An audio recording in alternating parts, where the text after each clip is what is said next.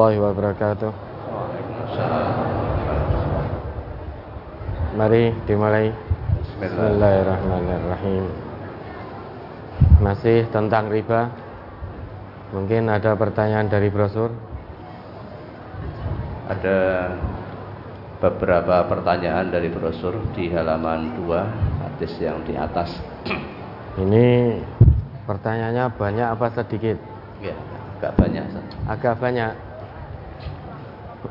ya, mudah-mudahan bisa terjawab dan bisa diselesaikan. Yang bisa saya jawab akan saya jawab, yang tidak bisa kita tunda. Oke, baik, mari. Brosur halaman 2 bagian atas An Abi Sa'id al-Khudri qala qala Rasulullah sallallahu alaihi wasallam Az-zahabu bil-zahabi wal fizzatu bil fizzati wal burru bil burri wasya'iru bil sya'iri wat tamru bil tamri wal milhu bil milhi mislan bi mislin yadan biyadih faman zada awis tazada faqad arba al akhidu wal mu'ti fihi sawaun rawahu muslim dari Abu Said Al Khudri ia berkata Rasulullah sallallahu alaihi wasallam bersabda emas ditukar dengan emas perak dengan perak gandum yang bagus dengan gandum yang bagus gandum yang biasa dengan gandum yang biasa, kurma dengan kurma, garam dengan garam yang sepadan dan secara kontan. Barang siapa yang menambah atau minta ditambah, maka sungguh ia telah berbuat riba, baik yang minta, baik yang meminta maupun yang memberi. Padanya adalah sama. Hadis riwayat Muslim. Pertanyaan Dalam jual beli buah Kadang-kadang Pembeli minta ditambah Kurang anget Dan dengan nada memaksa Sehingga penjual Menambahnya dengan perasaan anyel Atau kurang ikhlas Apakah penjual juga berbuat riba? Ya berbuat anyel itu tadi Iya no. Kalau buah itu tidak termasuk komoditas ribawi. Maka kalau yang beli eh, minta ditambah ya tergantung penjualnya mau nambah apa tidak. Mungkin anyel karena sebelum beli sudah ngicipi sampai warek. Ya. Tanya-tanya sambil tital, titil gitu toh Mungkin yang dicipi ada sekilo sendiri itu mungkin. Nah kemudian penjualnya akhirnya nambahi dengan anyel. Ya dapatnya anyel itu. Kalau mau nambah, ya, beri tambah dengan penuh keikhlasan. Ada pahala di situ. Tapi nek anyel ya wis kelong buahe nggak dapat pahala tambah anyel. Nah kata Nabi di sini, faman zada awis tazada fakot arba. Itu maksudnya yang minta ditambah, yang nambah atau yang minta ditambah itu dalam hal barang-barang ribawi. Kan sebelumnya disebutkan oleh Nabi di situ. Adzahabu bidzahabi, berarti emas. Yang pertama termasuk barang riba. Kemudian wal fiddah fil fiddah. Perak itu termasuk barang ribawi. Wal burru bil burri. Gandum kualitas baik. Kalau di kita beras kualitas baik. Wasyairu bis syairi, gandum kualitas biasa. Kemudian watamru bitamri kurma itu termasuk barang ribawi. Wal milhu bil milhi. Garam itu juga termasuk komoditi ribawi. Terhadap enam jenis ini, faman zada awistazada fakot arba. Wal akhid al akhid wal mu'ti fihi sawaun. Yang menambah dan minta ditambah fakot arba dia telah melakukan perbuatan riba. Al-akhid yang mengambil atau minta tambahan wal mu'ti yang menambah fihi sawa sama saja. Ini terkait barang-barang ribawi. Kalau buah tadi tidak termasuk dalam komoditi riba. Nah kalau pembelinya minta Ditambah ya tergantung penjualnya, tinggal mau apa tidak. Kalau mau ya mau, kalau tidak ya jangan mau. Nek wani ojo wedi-wedi, nek wedi ojo wani-wani. Enggak mau tapi memberi akhirnya anyel. Sudah kurang buahnya tambah anyel. Ya, maka kalau memberi beri saja dengan penuh keikhlasan sehingga ada pahala di situ. Ya, ada lagi.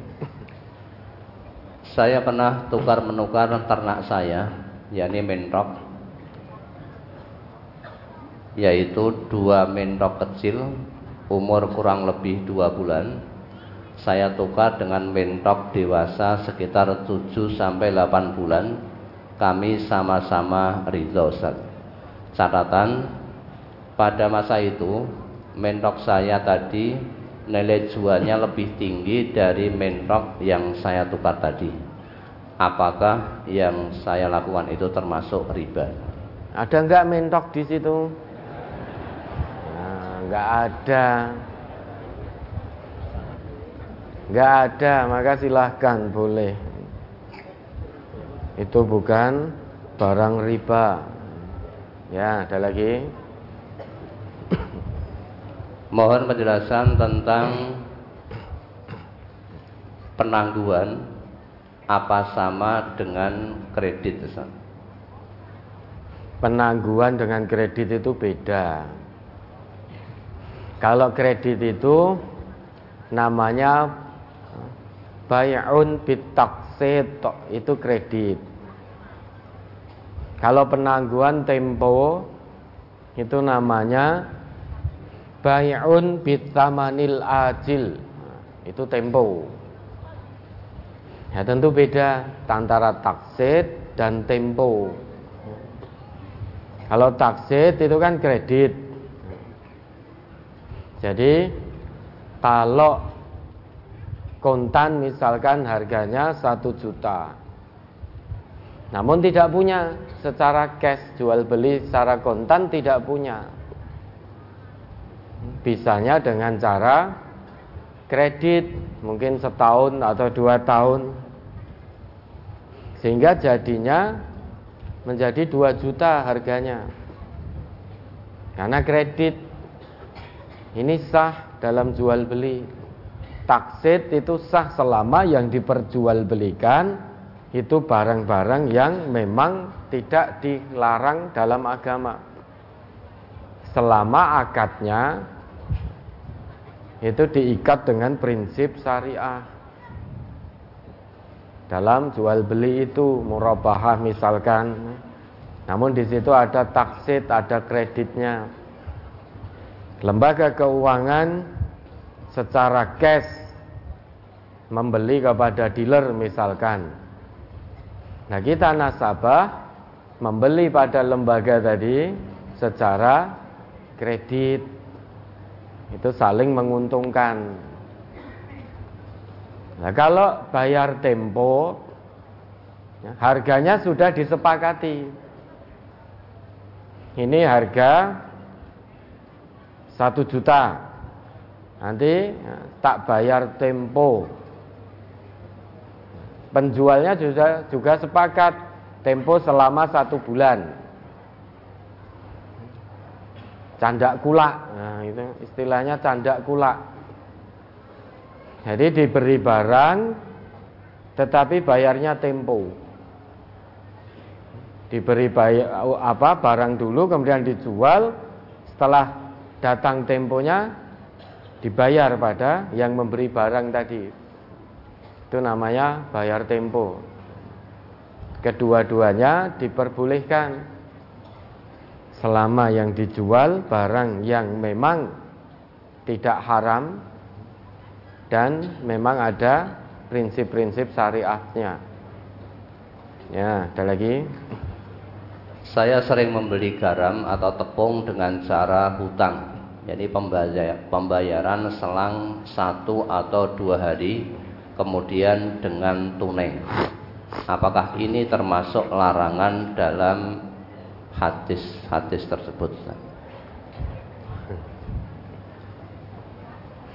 Membeli tepung diutang sik gitu. Ya, Di... bayarnya selang satu atau dua hari kemudian baru dibayar dengan tunai. Fa idza talafat hadhil asnafu fabi'u kaifa syi'tum idza kana yadan biyadin. Coba hadis yang pertama itu. Adzahabu bidzahabi wal fiddatu bil fiddati wal burru bil burri wasyairu bis syairi wat tamru bit tamri wal milhu bil milhi mithlan bi mithlin sawaan bi sawain yadan bi yadin. Hadis halaman pertama An Ubadah bin Samit qala Qala Rasulullah sallallahu alaihi wasallam Az-zahabu biz-zahabi wal fiddatu bil fiddati wal burru bil burri wasyairu bis syairi wat tamru bit tamri wal milhu bil milhi mislan bi mislin sawaan bi sawain yadan biyadin. Fa idza ikhtalafat hadhil asnafu fabi'u kaifa syi'tum idza kana yadan biyadin. Rawahu muslim dari Ubadah bin Somit ia berkata Rasulullah Sallallahu Alaihi Wasallam bersabda emas ditukar dengan emas perak ditukar dengan perak gandum yang bagus ditukar dengan gandum yang bagus gandum biasa ditukar dengan gandum biasa kurma ditukar dengan kurma dan garam ditukar dengan garam sepadan dan sama dan serah terimanya pada saat itu juga. Apabila jenisnya berbeda, maka jualah sekehendak kalian asalkan dengan tunai dan serah terima langsung. Fa idza ikhtalafat hadhil asnaf fabi'u kaifa syi'tum idza kana yadan biyadin. Jadi rupiah dengan tepung itu jenisnya sama atau beda? Beda. Ya. Jenisnya beda. Maka boleh jual beli kita membeli tepung dengan rupiah dengan catatan ya dan biadin itu dengan tunai dengan tunai dan serah terima Nah bagaimana kalau bayarnya dua hari lagi, tiga hari lagi? Maka pada saat akad itu ada qobdus saman. Ada harga yang memang sudah disepakati. Sehingga nanti misalkan dua hari lagi Harga tepung naik Kemarin dua hari yang lalu misalkan harganya masih 10 ribu dua hari lagi naik menjadi 15 ribu misalkan maka yang beli tadi bayarnya tetap 10 ribu. Tidak bisa 15 ribu. Perkara sing dodol raiso kula ya urusannya. Maka adanya qabdus saman jadi harga itu sudah disepakati. Dengan beli tepung harganya disepakati, bayarnya tiga hari lagi terlepas nanti naik harganya, jangan tetap bayar sepuluh ribu. Tidak boleh, oh sekarang karena harga tepungnya naik, maka ini gue kulai oleh. Nah, itu urusannya penjual karena kemarin harga sudah disepakati. Nah kalau itu tidak mengapa adanya kobdus saman itu. Tapi kalau tukar menukar itu harus sama. Kalau jenisnya sama harus sepadan, harus sama. Timbangannya, jenisnya itu harus sama timbangannya. Nggak boleh beda. Satu kilo harus dengan satu kilo. Tepung satu kilo harus dengan tepung satu kilo. Kemudian tetapi kalau beli dibayar tiga hari lagi, empat hari lagi, konsekuensinya memang harga disepakati. Kemudian sesudah itu kalau harga naik, kita tetap bayar sesuai dengan harga yang memang telah disepakati. Ya, ada lagi. Hadis halaman 3 Wan apil min hali qala ba'a syarikun li warikon binasi aten ilal mausimi au ilal haji. Faja'a ilayya fa akhbaroni fakultu hadza amrun la yasluhu. Qala qad bi'tuhu bisuqi falam tunkiru zalika alayya ahadun fa ataitul bara abna azibin fasa'altuhu. Faqala. Qadiman Nabi sallallahu alaihi wasallam al-Madinata wa nahnu nabi'u hadzal bai' faqala. Maka na yadan biyadin fala ba'sa bih. Wa makana nasi'atan fahuwa riba. Waqti Zaid bin Arqama fa innahu a'zamu tijaratan minni fa ataituhu fa sa'altuhu faqala mithla zalika rawahu muslim dari Abu Minhal, ia berkata, ada seorang temanku menjual perak dengan sistem pembayaran yang ditangguhkan hingga satu musim atau musim haji.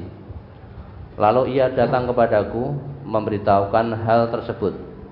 Mendengar hal itu, aku berkata, itu suatu perkara yang tidak baik.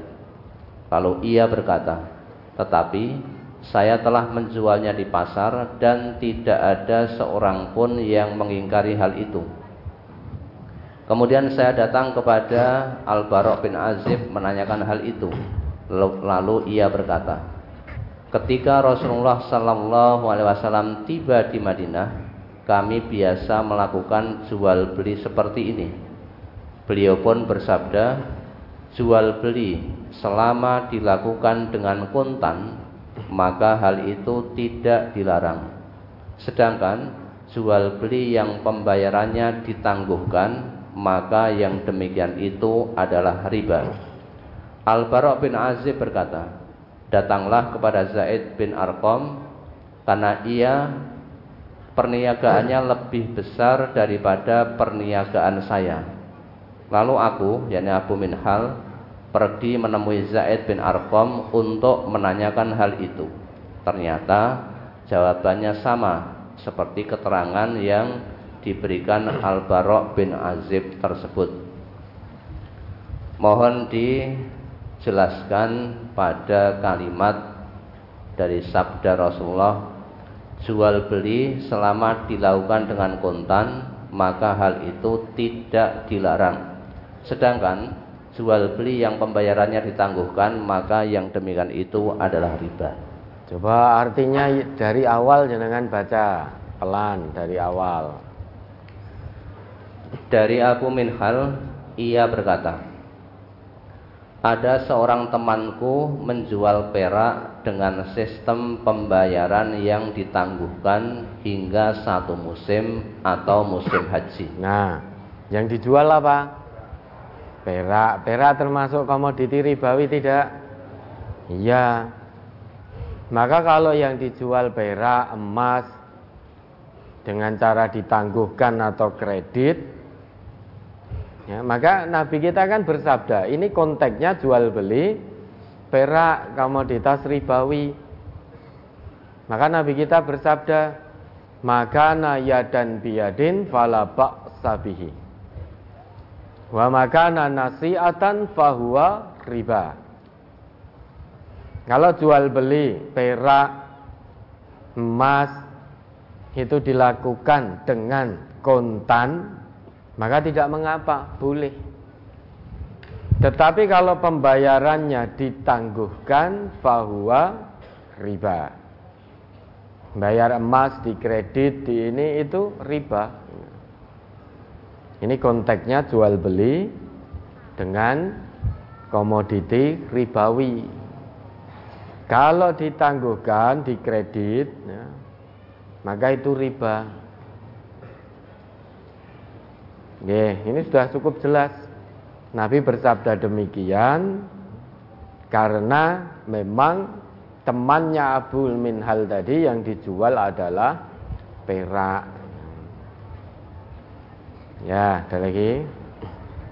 Berhubungan dengan harta hasil riba, bagaimana hukumnya usaha yang dulu modalnya dari hutang bank konvensional? usahanya sekarang sudah berkembang pesat. Setelah tahu bahwa hutang bank konven adalah riba, kemudian meninggalkan cara permodalan dengan riba. Pertanyaan yang pertama, bagaimana harta dari hasil usaha tersebut Ustadz? Apakah tetap halal usahanya dijalankan sebagaimana mestinya sekarang? Kemudian yang kedua, bagaimana cara membersihkan harta dari sisa riba yang dulu belum dihasilkan karena belum tahu Ustaz. Ya, kalau dulu belum tahu. Karena ngaji menjadi tahu. Ternyata mencari harta itu ada aturannya dalam Islam. Lapa terus gelo? sudah berkembang pesat usahanya. Modalnya dari modal riba. Apa terus? Ngerti orang ngaji? Ngaji tadi ngerti kan itu. Lah bagaimana caranya faman ja'ahu mau'idatum mir rabbih fantaha falahu masalaf tinggalkan sudah tinggalkan riba. Bagi siapa yang telah sampai kepadanya peringatan tentang riba dari ayat Al-Quran maupun dari hadis-hadis Rasulullah kewajibannya hanya satu wes rasah mikir lagi fantaha segera tinggalkan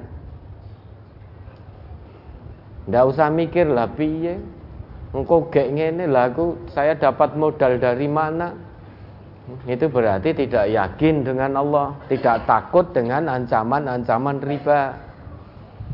Kenapa? Karena kepingin dunia. Sehingga untuk meninggalkan riba itu angel. Lah dulu belum tahu modalnya dari riba. Lah sekarang sudah tahu kalau mau nambah modal jangan ngambil modal riba. Ambil modal yang memang sesuai dengan prinsip syariah. Meski belum 100% syariah namun sudah mengarah ke sana. Sedangkan Allah ngendika fat fattaqullah mastata'tum semaksimalnya kita jalankan perintah Allah meski belum 100% syariah namun usaha ke arah sana itu sudah ditempuh oleh karenanya kita milih jalan itu. Nah, sekarang sudah tahu, maka kalau mau modal usaha, jangan ngambil modal dari riba. Ambil dari syariah yang diikat dengan prinsip syariah. Wes ora kan mikir gitu loh. Mikirnya pokoknya syariah oh ini non syariah ini syariah saya mau modal usaha pilih yang syariah lah kalau syariah itu nanti marginnya lebih besar Nah yang non syariah bunganya lebih kecil Mau kecil, mau sedang, mau besar Kalau itu bunga namanya riba nah. Usahanya bagaimana? Apakah diganti? Tidak, terus jalankan Hanya nanti ya mau nambah modal lagi Pilih yang syariah Jangan ngambil modal secara riba Ya, ada lagi. Ada permintaan untuk memindahkan mobil. Mobil Honda Mobilio metalik dengan nomor polisi B 1180 BIF yang diparkir di jalan depan majelis dimohon untuk dipindahkan sekarang. Lagi mobil Mobilio metalik dengan nomor polisi B 1180 BIF yang diparkir di jalan depan majelis mohon untuk dipindahkan sekarang. Nah itu Honda Mobilio B1180 BIF metalik ya. Silakan segera dipindah. Nah kok diparkir di depan majelis ini gimana? Oke, maka lanjut. Apakah barang-barang ribawi tersebut bisa dikiaskan dengan padi, kedelai, jagung dan lain-lain. Soalnya orang-orang desa biasa kalau pada musim tanam terkadang tukar menukar barang-barang tersebut untuk ditanam di lahan para petani. Ya, bisa. Gandum dengan beras dengan singkong bisa itu bisa dikiaskan Ya kalau tukar menukar ya, harus sepadan. Kalau tukar menukar, tapi kalau beda jenisnya, singkong dengan beras sama apa beda? Beda. Kalau beda jenisnya, silahkan. Fabi'u kaifa syi'tum Idza kana yadan biyadin Sepenting tunai ada serah terimanya Tapi kalau sama singkong dengan singkong, beras dengan beras, itu timbangannya harus sepadan. Ya, ada lagi. Sebagai PNS, gaji dilewatkan pada bank konvensional. Sisa gaji tiap bulan masih disimpan di bank tersebut dan ada tambahan bunga dari bank. Bagaimana gaji tersebut apa mengandung riba? Kemudian yang kedua, apabila nama kita dipinjam orang lain untuk meminjam uang di bank konvensional atau di koperasi simpan pinjam yang membungakan uang, apa kita menanggung dosa riba? Lah kok ya mau? Namanya dipinjam. Itu kalau nggak diangsur, jenengan sing doyak-oyak Misal yang pinjam saya, saya pakai namanya Ustadz Ghazali. Saya nggak ngangsur. Yang dikejar siapa? Ustadz Ghazali yang dikejar tertimpa madorot. Ustadz Ghazali nagih saya. No, saya dengan santainya no. Ya kono sauren nek ora pengen doyak-oyak kan gitu. Nama-nama siapa? Bukan nama saya. Apalagi ini dipinjam untuk hutang riba. Maka bisa termasuk dalam hadis Nabi itu. La'ana Rasulullah sallallahu alaihi wasallam akilar riba. Hmm, Rasulullah melaknat pemakan riba. Wa mukilahu Rasulullah melaknat orang yang memberi riba. Wa syahidaihi. Rasulullah melaknat dua saksi riba. Wa katibahu. Rasulullah melaknat pencatat transaksi riba. Wa qala hum sawaun. Mereka yaitu keempat-empatnya itu sama saja.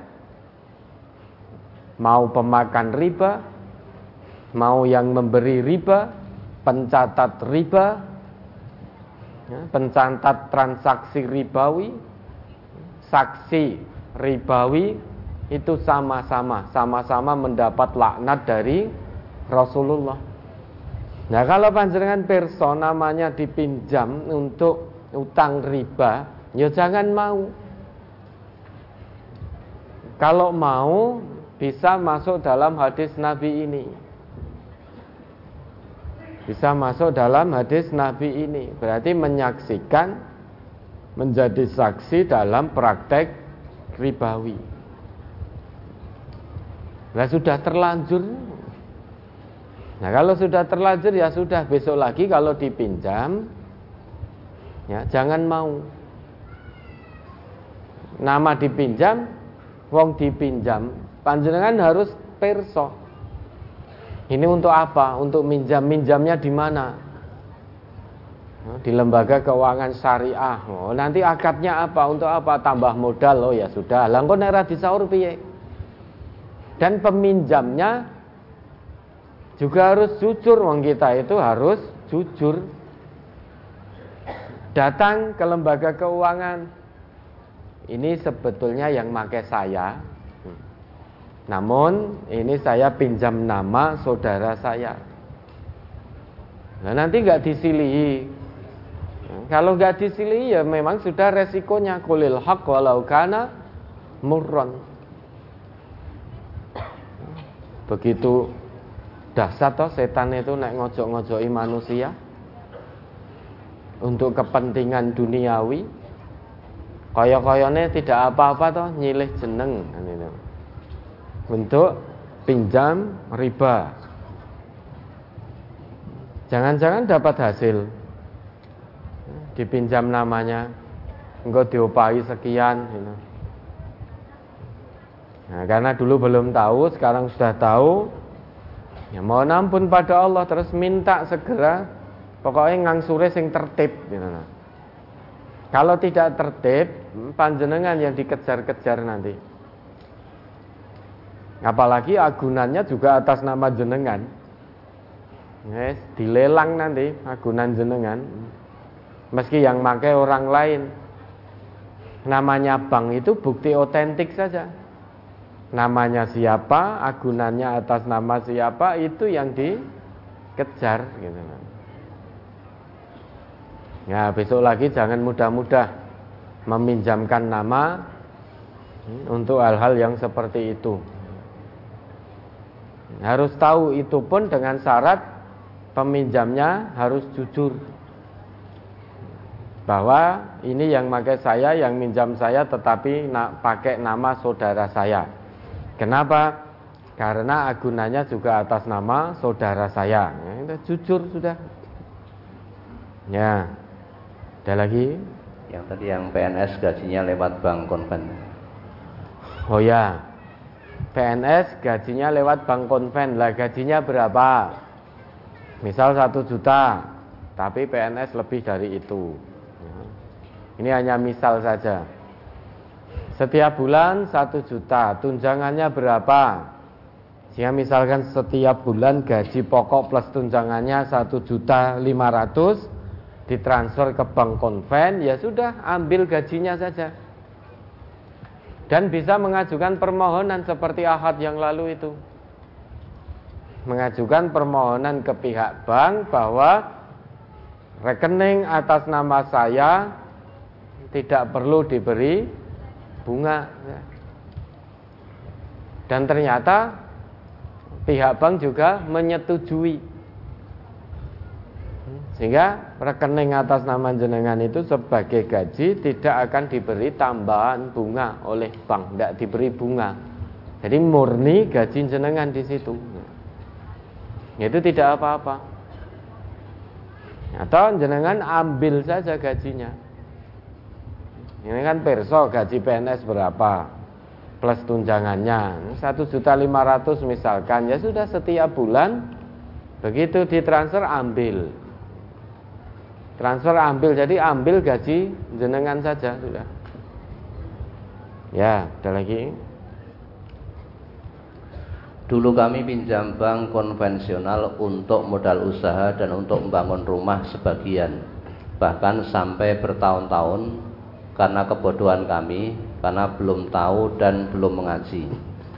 Tetapi di waktu itu kami merasa sangat tertolong dengan ada pinjaman bank saat itu.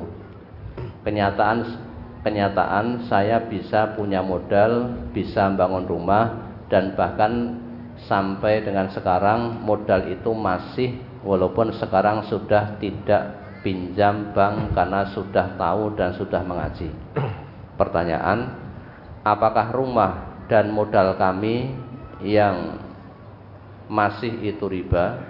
Kalau riba harus bagaimana saya Ustadz? Padahal sudah kami keluarkan zakatnya.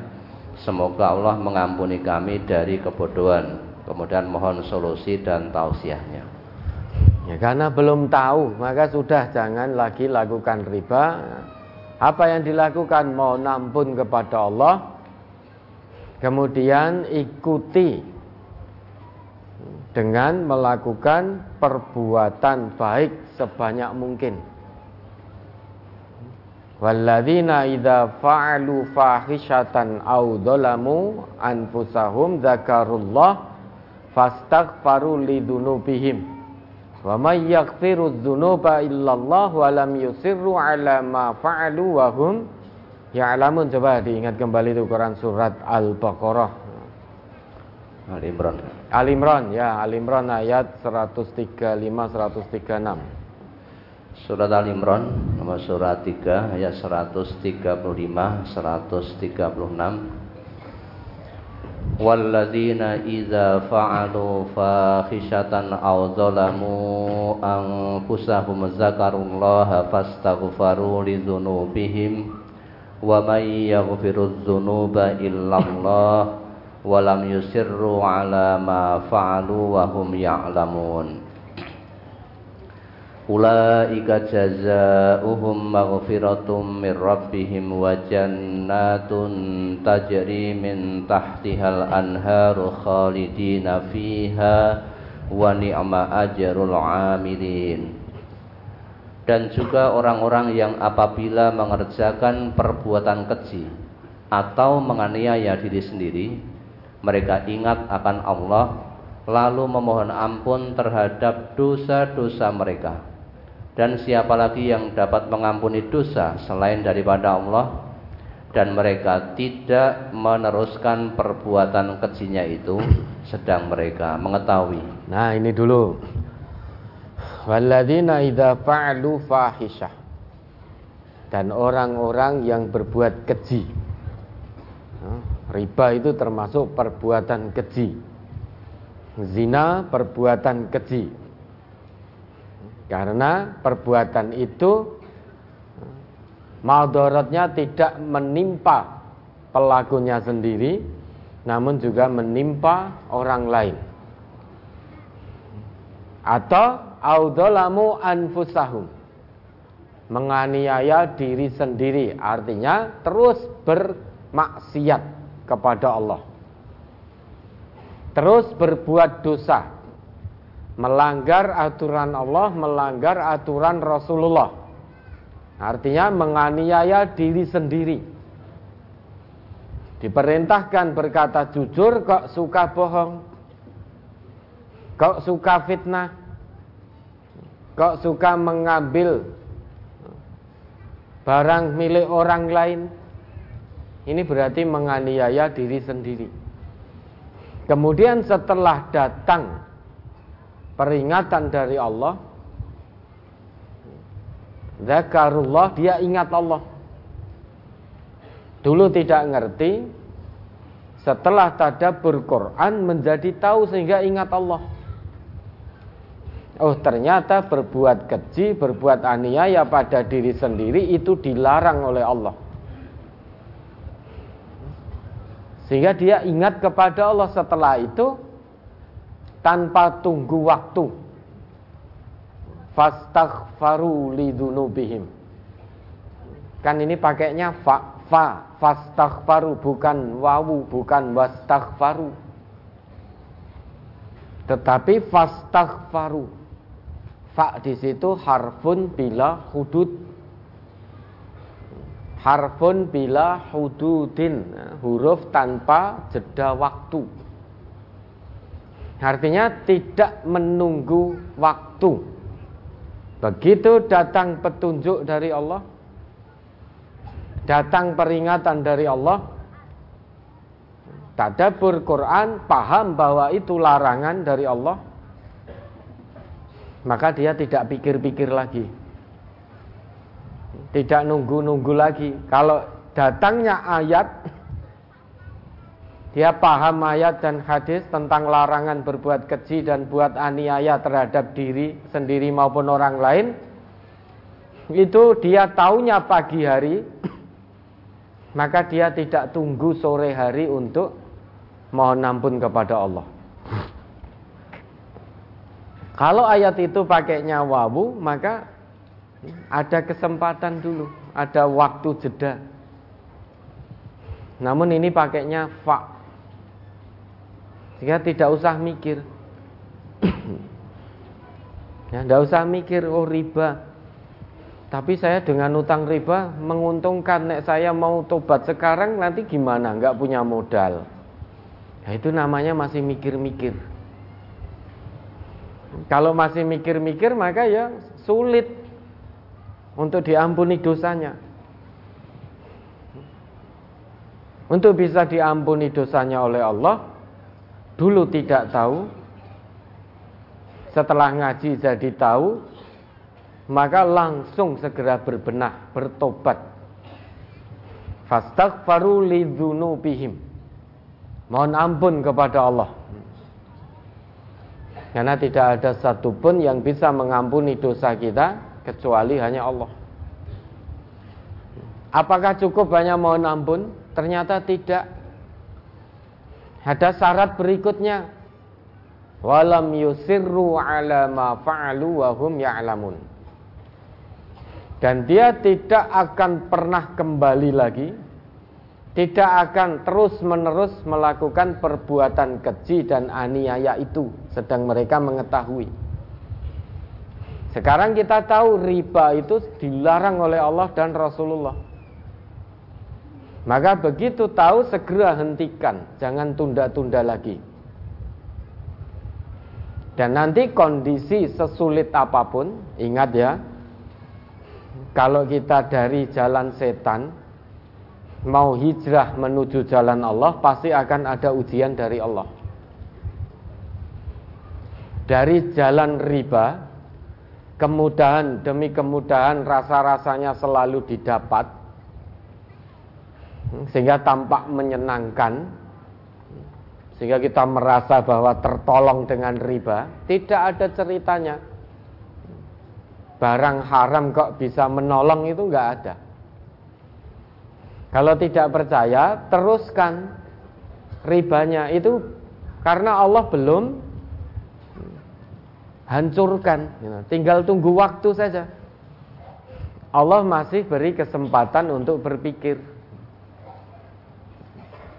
Walau yu'akhidullahu nasa bidulmin ma taraka 'alaiha min dabbah walakin yu'akhiruhum ila ajalim musamma fa idza jaa ajaluhum la yastakhiruna sa'ah wa la yastaqdimun jika Allah itu menghukum manusia karena berbuat salah.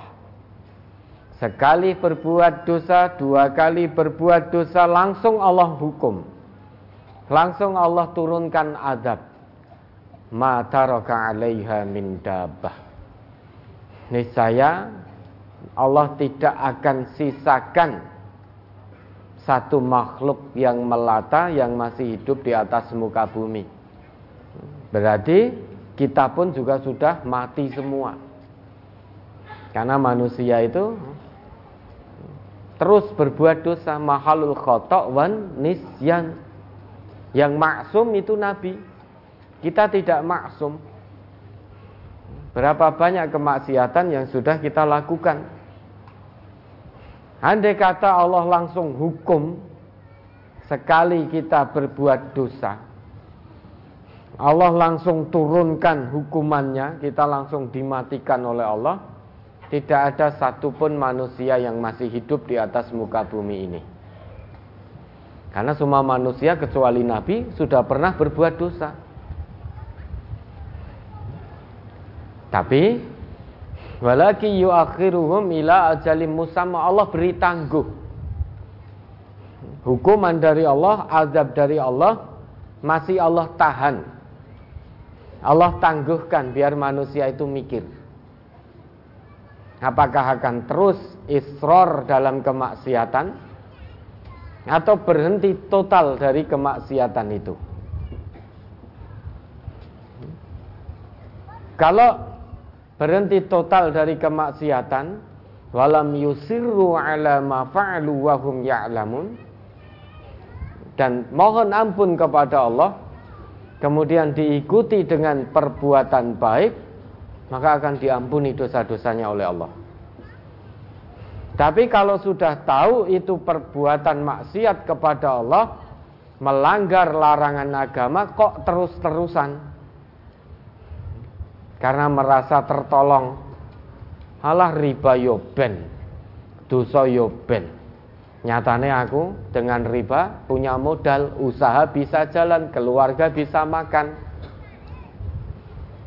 bisa bayar SPP itu kan setan yang masuk. Dosa yoben nah ini berarti dia memilih jalan setan dengan tangguh yang Allah berikan dia tidak bisa menggunakan dengan baik kalah dengan hawa nafsu sehingga dosa yoben nah nanti sampai di hadapan Allah Ya Allah kenapa saya engkau masukkan dalam neraka Allah akan jawab neraka yo ben kan gitu. Nangis yo nangis so. Kamu mau mengaduh merintih yo ben raur dudu urusanku kan itu. Nanti Allah akan begitu.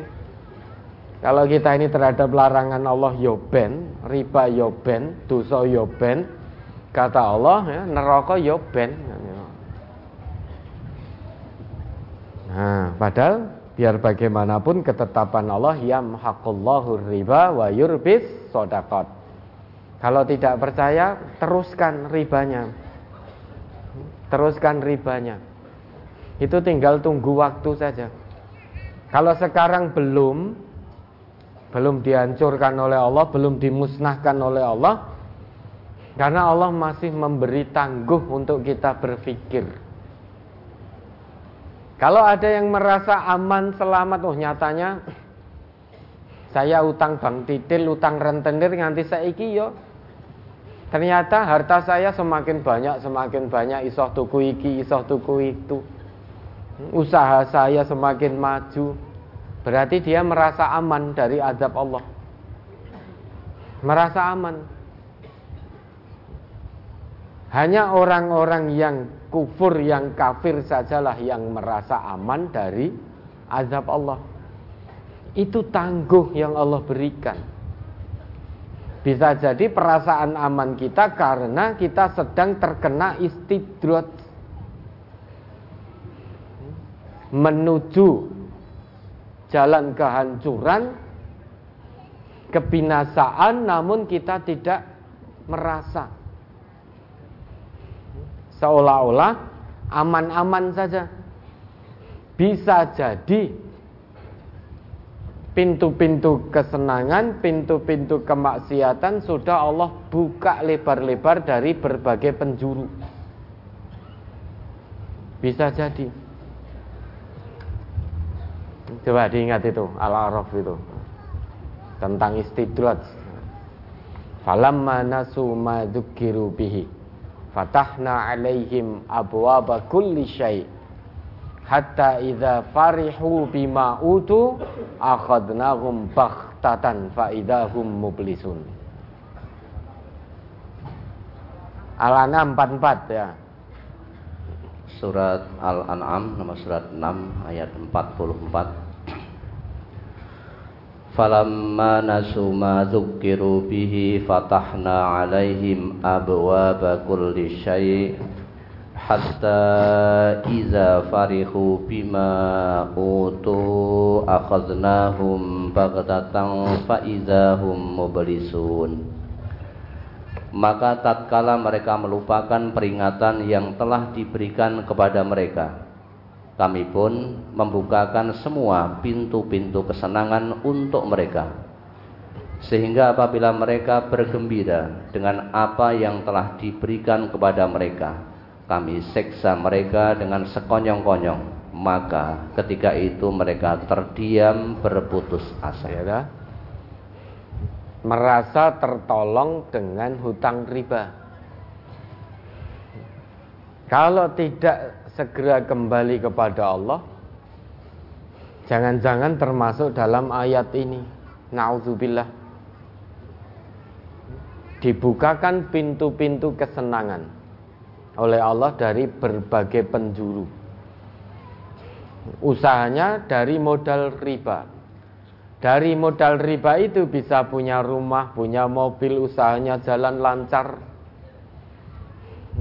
Mengembangkan sayapnya dalam usaha, punya outlet di mana-mana, buka di mana-mana. Ini jangan-jangan Allah bukakan pintu-pintu kesenangan ini istidrat, tinggal tunggu waktu. Kata Allah, hatta idza farihu bima utu. Pada saat nanti dia sedang bersenang-senang dengan apa yang diberikan kepadanya. Pintu-pintu maksiat dibuka lebar sehingga harta kemudahan berdatangan secara bertubi-tubi. Seneng tau? Ketika tengah menikmati itu semua, tiba-tiba akhadnahum baghtah. Kami timpakan azab pada mereka dengan tiba-tiba. Baghtah itu lebih cepat daripada kedipan mata. Namanya baghtah. Sekonyong-konyong secara tiba-tiba tanpa kulo nuwun dulu. Baru seneng-seneng dengan modal riba, tak datang peringatan pada Allah, tidak mau berhenti, tidak mau bertobat, terus dalam riba karena merasa tertolong, merasa mendapatkan kemudahan, tangguh yang Allah berikan tidak digunakan untuk berpikir dengan jernih, sehingga terus isror dalam kemaksiatan, dalam perbuatan keji, riba, maka janji Allah akhadnahum baghtah akan kami timpakan kepadanya kepada mereka siksaan yang datangnya sekonyong-konyong. Baktah lebih cepat daripada kedipan mata. Sangat cepat Kenapa? Karena tangguh sudah diberikan oleh Allah untuk berpikir. Oh ternyata tetap milih itu. Milih jalan riba, jalan setan. Maka Allah pun juga akan datangkan azab itu secara cepat. Datangnya tanpa kulonun. Ketika azab itu datang, faidahum mublisun. Yang bisa dilakukan hanya terdiam berputus asa. Oh ternyata janji Allah benar adanya. Allah sangat benci, sangat melaknat riba. Allah akan azab orang-orang yang terus dalam praktek kemaksiatan salah satunya praktek ribawi ternyata betul janji Allah. Pada saat azab itu datang, kita mau bertobat sudah tertutup.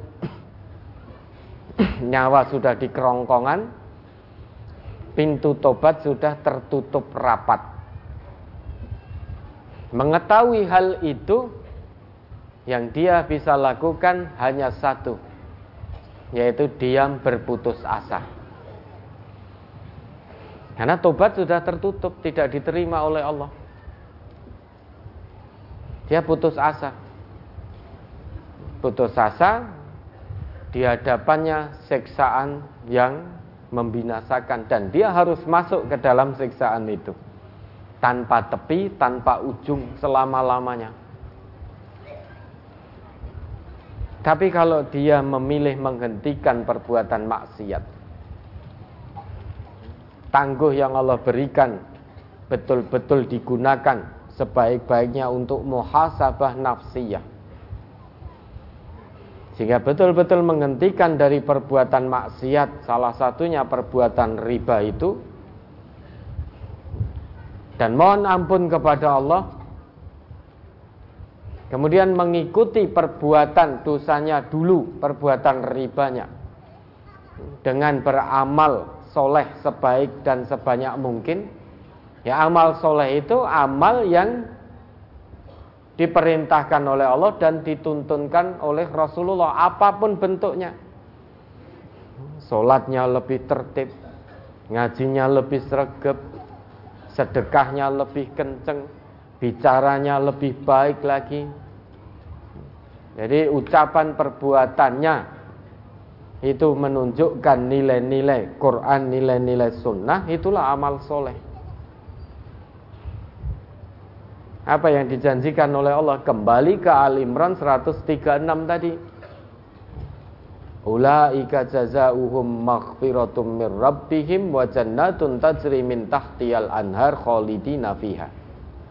Wa ni'ma ajrul amilin. Mereka itulah yang akan mendapatkan ampunan dosa di sisi Allah.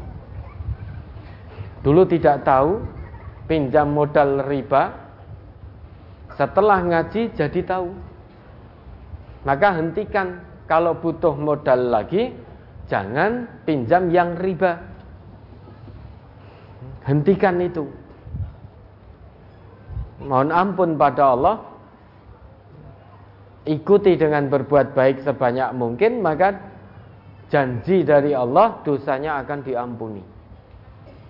Kalau dosanya diampuni, maka dia akan mendapatkan janji yang kedua dari Allah, yaitu surga. Yang di bawahnya mengalir sungai-sungai, kekal di dalamnya selama-lamanya. Wa ni'ma ajrul amilin Itulah sebaik-baik balasan bagi orang yang beramal. Beramal menghentikan perbuatan dosanya, berpindah menuju perbuatan yang Allah ridhoi dan Rasul tuntunkan. Itulah sebaik-baik balasan orang yang beramal. Maka kalau merasa sampai saat ini masih punya perasaan merasa tertolong karena riba bisa jadi tanpa disadari tidak yakin dengan ketetapan Allah yang hakullahu riba secara tidak langsung seolah-olah kita mengatakan oh Allah janjikan bahwa Allah akan musnahkan harta riba nyatanya modal saya dari riba, sekarang usaha saya berkembang pesat, hasil melimpah. Berarti ayat Allah ini nggak betul ini. Secara tidak langsung kita mengatakan begitu. Padahal di ayat di ayat lain Allah tetapkan, Allah beri tangguh, Allah beri tangguh. Allah bukakan pintu-pintu kesenangan lebar-lebar. Kemudahan akan didapat namun kalau sudah tiba waktunya yang Allah tetapkan, akhadnahum baktah. Allah timpakan siksaan dengan tiba-tiba. Kalau itu terjadi, faidahum mublisun, terdiam berputus asa. Harta ribanya tidak bisa menolong dirinya saat dia ditimpa azab oleh Allah. Azab itu tidak bisa ditunda kedatangannya, disogok dengan uang itu tidak bisa. Tidak bisa. Sebanyak apa pun harta dari riba, kalau Allah sudah tetapkan, oh wong iki ngeyel, turunkan adab, maka sebanyak apa pun harta yang dimiliki tidak akan bisa menangguhkan datangnya adab Allah. Korun, Panjenengan kenal korun? Kenal ten pundi? kita dengar kisah itu dalam Al-Qur'an. La raiba berarti nyata kisah itu. Korun itu sugiye sak jabalikat itu. Sampai sekarang masih kita cari hartanya. Ya, harta korun. Sampai kuncinya itu diangkat oleh sejumlah orang yang kuat-kuat. Orang kuat-kuat itu, keker-keker. Itu nggak kuat, baru ngangkat kuncinya. Belum ngangkat harta bendanya. Kuncinya saja nggak kuat. Tapi ketika diingatkan dat peringatan dari Allah dari Allah tidak digubris, datang azab dari Allah. Korun sak harta bendanya semuanya tenggelam. Ditelan bumi. Bukan hanya korunnya seluruh hartanya tenggelam ditelan bumi. Makanya masih dicari sampai hari ini. Mbok menawa untuk hartane korun. Itu gambaran saking kayanya korun tetapi ternyata hartanya korun tidak sanggup untuk nyogok, nyuap sehingga tertunda datangnya azab dari Allah. Tidak ada manfaatnya harta kalau azab sudah datang. Ya, maka tobat pada Allah, mohon ampun pada Allah. Nah, rumah usahanya bagaimana? Ya sudah, dulu belum tahu. Mohon ampun pada Allah usahanya tetap jalankan sebagaimana mestinya. Keuangan dalam usaha itu atur dengan prinsip-prinsip syariah. Usahanya semakin maju, hasilnya semakin banyak, jangan gaya hidupnya yang semakin meningkat, tetapi gaya sedekah yang ditingkatkan, gaya infak yang ditingkatkan, karena itulah harta kita yang sesungguhnya. Kalau terus-terusan mengikuti gaya hidup, nggak ada selesainya. Punya pit motor, punya harta lebih, beli mobil. Sudah punya mobil, punya harta lebih, pengen mobil yang lebih bagus, yang memang mewah. Sudah diberi oleh Allah mobil mewah, pengen helikopter. Punya helikopter, pengen jet pribadi. Punya jet pribadi satu pengen punya dua. Ya, kemudian beli kapal kapal pesiar. Terus akhirnya nggak ada selesainya. Selesainya kapan? Kalau sudah mati ya, kalau sudah mati kalau mulutnya sudah tersumpal dengan tanah artinya sudah mati diuruki lagi berhenti keinginannya Ya, mudah-mudahan diampuni dosanya oleh Allah. Mulai detik ini ya, hijrah. Jangan lagi dekat-dekat riba. Modal usaha jangan ambil dari yang riba. Oke, ada lagi.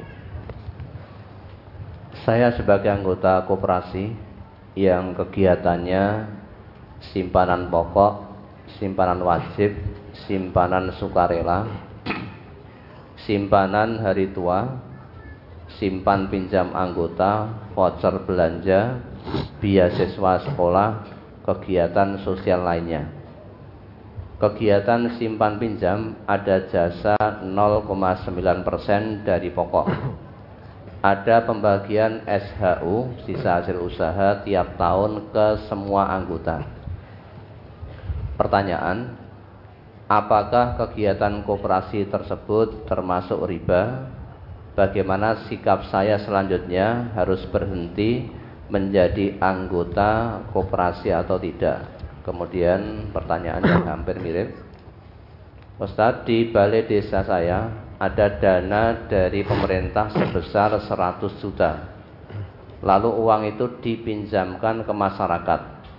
Syarat pinjam harus menjadi anggota dengan membayar 50.000 untuk menjadi anggota uang 50 ribu juga ikut dipinjamkan kalau hutang ada administrasi dan angsuran ditetapkan 12 kali. Kalau hutang 3 juta menjadi 3 juta 540 ribu. Tiap tahun ada pembagian SHU. Apakah hutang piutang seperti ini termasuk riba? Kemudian di kampung saya ada arisan RT di setiap satu bulan sekali terus arisan itu dikopiok siapa yang dapat bertempat di rumahnya dan uang arisan itu untuk makan-makan dan kadang tombok. Dan bagaimana hukumnya Ustaz? Yang pertama tadi tentang koperasi Pertanyaannya kurang begitu jelas. Itu simpan pinjamnya dengan administrasi 0,9% tadi. Itu simpan pinjam untuk apa kalau simpan pinjam hanya pokoknya nyilih duit tok. Nyilih duit. Dia untuk apa? Pokoknya saya pinjam uang. Di situ mungkin bukan untuk jual beli bukan untuk usaha. Pokoknya nyilih duit. Pinjam uang untuk makan. Kemudian ada persyaratan 0,9 persen. Padahal dia pinjam uang untuk makan. Harusnya itu kor akad syariahnya kor pinjam satu juta kembalikan satu juta. Kalau ada 0,9 persen, wis pokoknya kamu pinjam uang dari koperasi ini, arep gunake untuk apa pun terserah kamu sing penting ada 0,9% ketika kamu mengembalikan. Berarti itu tidak sesuai dengan prinsip syariah. Itu bunga. Kalau bunga ada riba. Bunga ada riba. Lah bagaimana yang harus dilakukan? Jangan pinjam di situ. Nah kalau sumbangan sukarela, simpanan sukarela ya jangan simpan sukarela untuk hari tua beri syarat jangan dipinjamkan. Kalau minjamkan jangan diberi bunga. Ini simpanan saya boleh dipinjamkan tetapi jangan diberi bunga. Oh nggak bisa no. Nah, menurut manusia kan nggak bisa. Pokoknya manusia itu pokoknya serba porai sosik gitu loh. Itu karena kooperasi kok ini ini ini nggak bisa no, no. Itu kan menurut akalnya manusia. Sebetulnya manusianya tidak mau untuk berubah. Sehingga belum dicoba, belum diusahakan, sudah mengatakan tidak bisa mendahului ketetapan Allah padahal Allah itu berjanji walladzina jahadu fina lanahdiyannahum subulana. Kalau ada niat mujahadah betul, kesungguhan betul untuk berubah mencari ridho Allah, Allah akan tunjukkan banyak jalan. Kalau kita mengatakan, oh bisa, wong itu uang koperasi, berarti itu masalah ada di kita bukan ada di janji Allah. Kalau janji Allah sudah jelas sekali, clear, tidak perlu ditawar-tawar. Tinggal kita laksanakan saja dengan kesungguhan. Termasuk kesungguhan jenengan simpan-simpan di situ tidak apa-apa, tapi qadrul istitoahnya, kesungguhannya, kemaksimalannya pesan ini uang saya saya beri amanah, jangan, kalau dipinjamkan boleh, namun harus diatur dengan prinsip syariah. Ya, untuk murabahah, mudorobah itu boleh. Tetapi kalau dipinjam untuk makan, maka ya boleh, tetapi jangan di, ada bunga. Akadnya kot Usahakan dulu, jangan menyerah.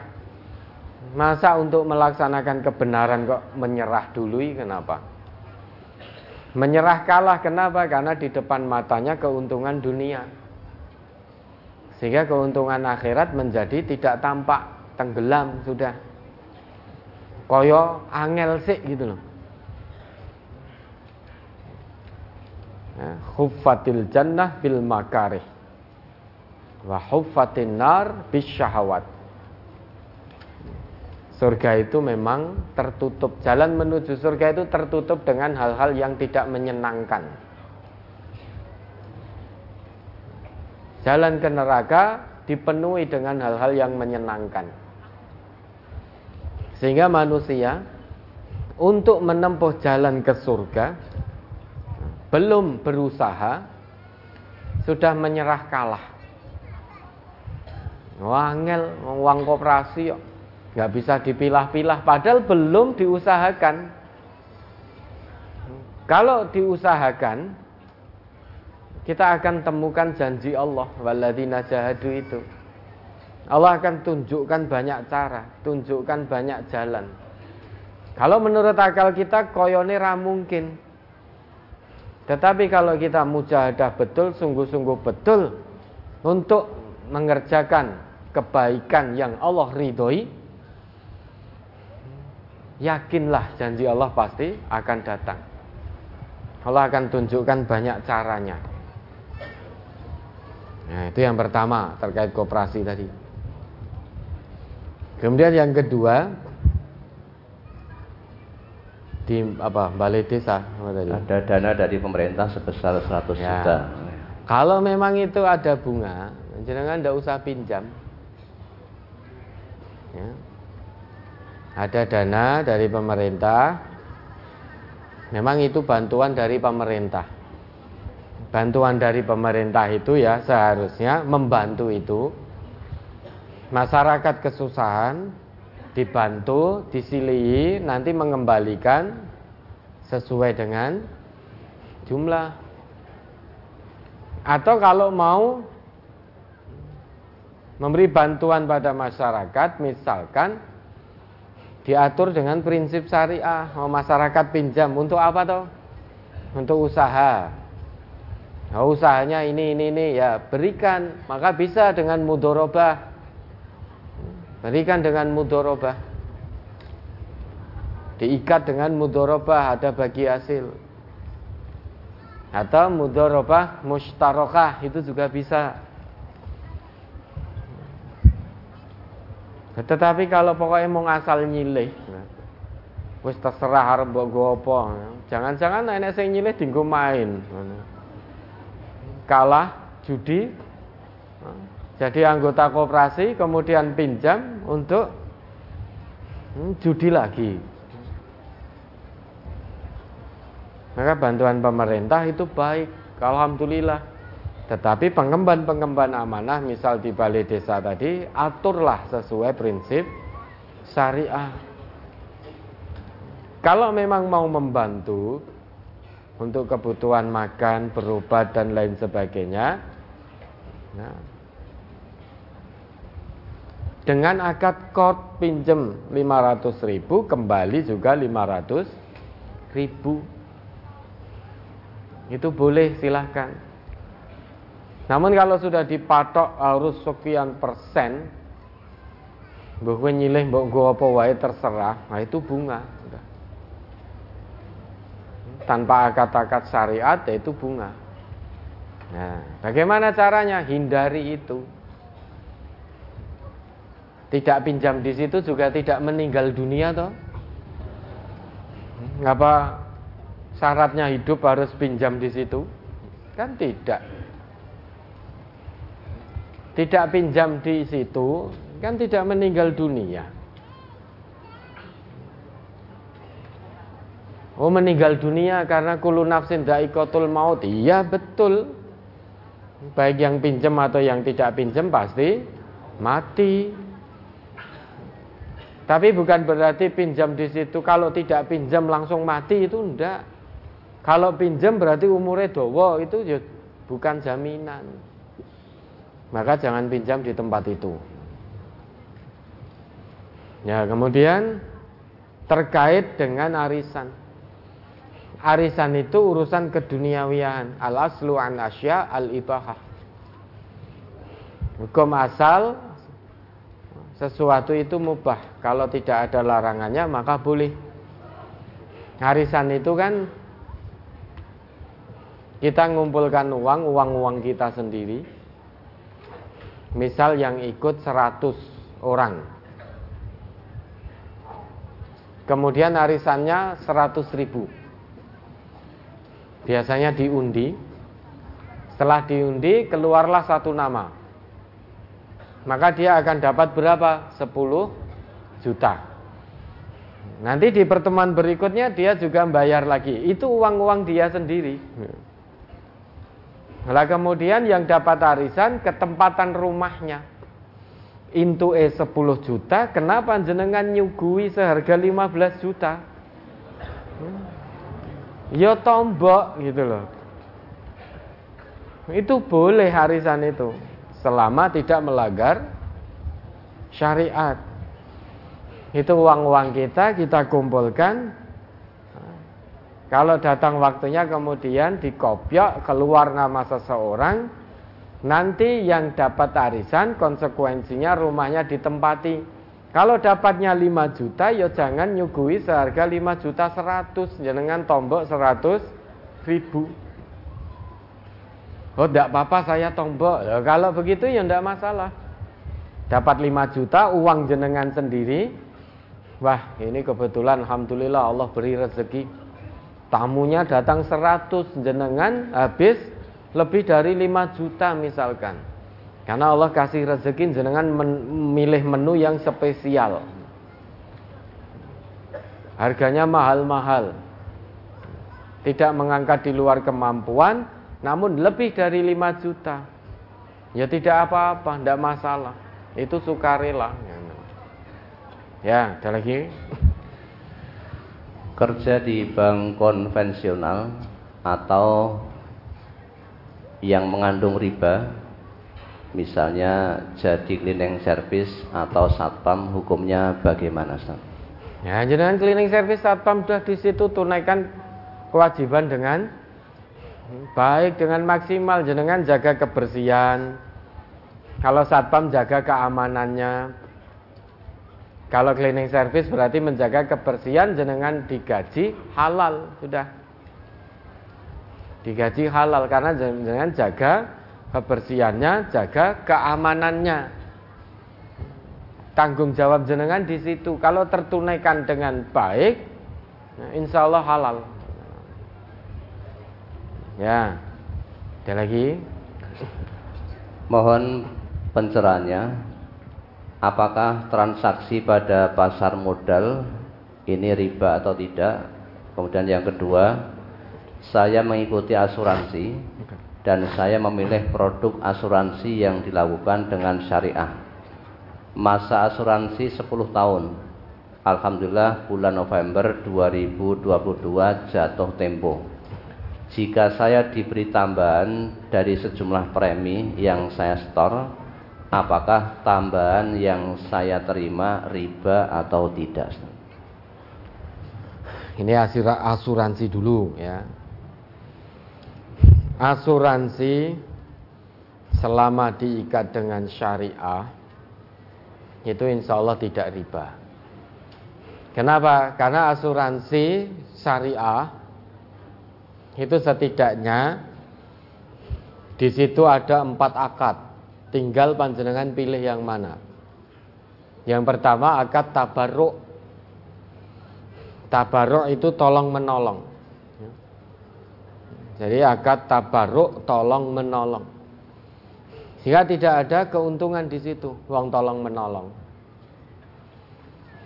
Sehingga masing-masing ya, sohibul mal yang membayarkan iurannya tadi itu niatnya untuk tabaruk tolong menolong membantu sesama peserta asuransi. Itu tabaruk kemudian yang kedua tijaroh tijaroh mungkin dalam hal ini bisa mudorobah Mudorobah berarti perusahaan asuransi sebagai mudorib pengelola dana asuransi. Kemudian peserta asuransi itu sebagai sohibul mal, pemegang polis. Sohibul mal.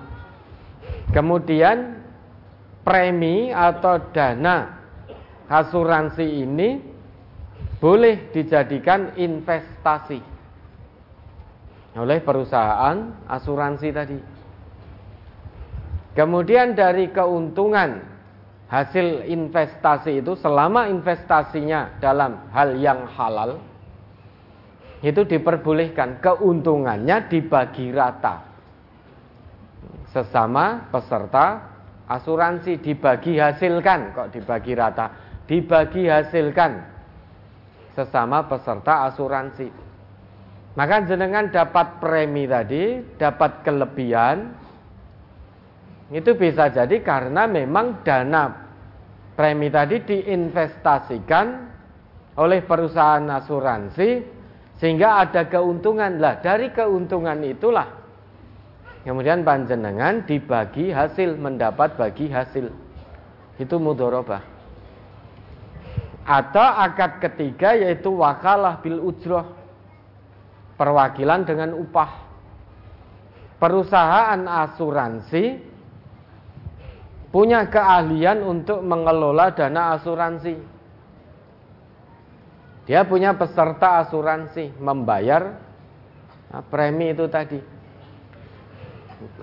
Dana premi diinvestasikan oleh perusahaan asuransi. Ya, hasil untungnya dibagi kepada peserta asuransi. Perusahaan asuransi tidak boleh mengambil keuntungan dari dana yang diinvestasikan tadi. Kenapa? Karena perusahaan asuransi tadi sudah mendapat ujroh upah dari jasa pengaturan dana itu, dana asuransi tadi. Yang keempat, mudorobah mustarokah. Jadi baik perusahaan asuransi maupun peserta asuransi sama-sama punya dana di situ sehingga dananya diinvestasikan. Mungkin untuk usaha atau lain sebagainya lah. Keuntungan dari itu maka dibagi hasil antara perusahaan asuransi dengan peserta asuransi. Maka namanya mudorobah mustarokah sehingga sumber dananya bukan dari peserta saja namun perusahaan asuransi juga punya dana yang diinvestasikan di situ sehingga mustarokah saling ikut serta perusahaan asuransi menyertakan dananya peserta asuransi menyertakan dananya. Kemudian dana dari perusahaan tadi dan dana dari peserta diinvestasikan maka dapat keuntungan lah keuntungannya itu dibagi hasil antara perusahaan asuransi dan peserta asuransi. Ini akad-akad yang ada dalam asuransi syariah. Kalau ini yang dilakukan, insya Allah asuransi itu halal, asuransi syariah. Dan asuransi syariah itu ingat ada keterjaminan tidak hapus atau tidak hilang dana yang sudah dibayarkan, yang sudah disetorkan. Jadi ada keterjaminan dalam asuransi syariah. Misalkan sudah setor dana, kemudian jatuh tempo dananya tetap ada. Tidak seperti asuransi-asuransi yang non syariah itu. Yang non syariah itu kalau sudah jatuh tempo maka dananya kan hangus. Dananya hilang. Maka kalau Bapak Ibu ya, mau ikut asuransi pilih yang syariah.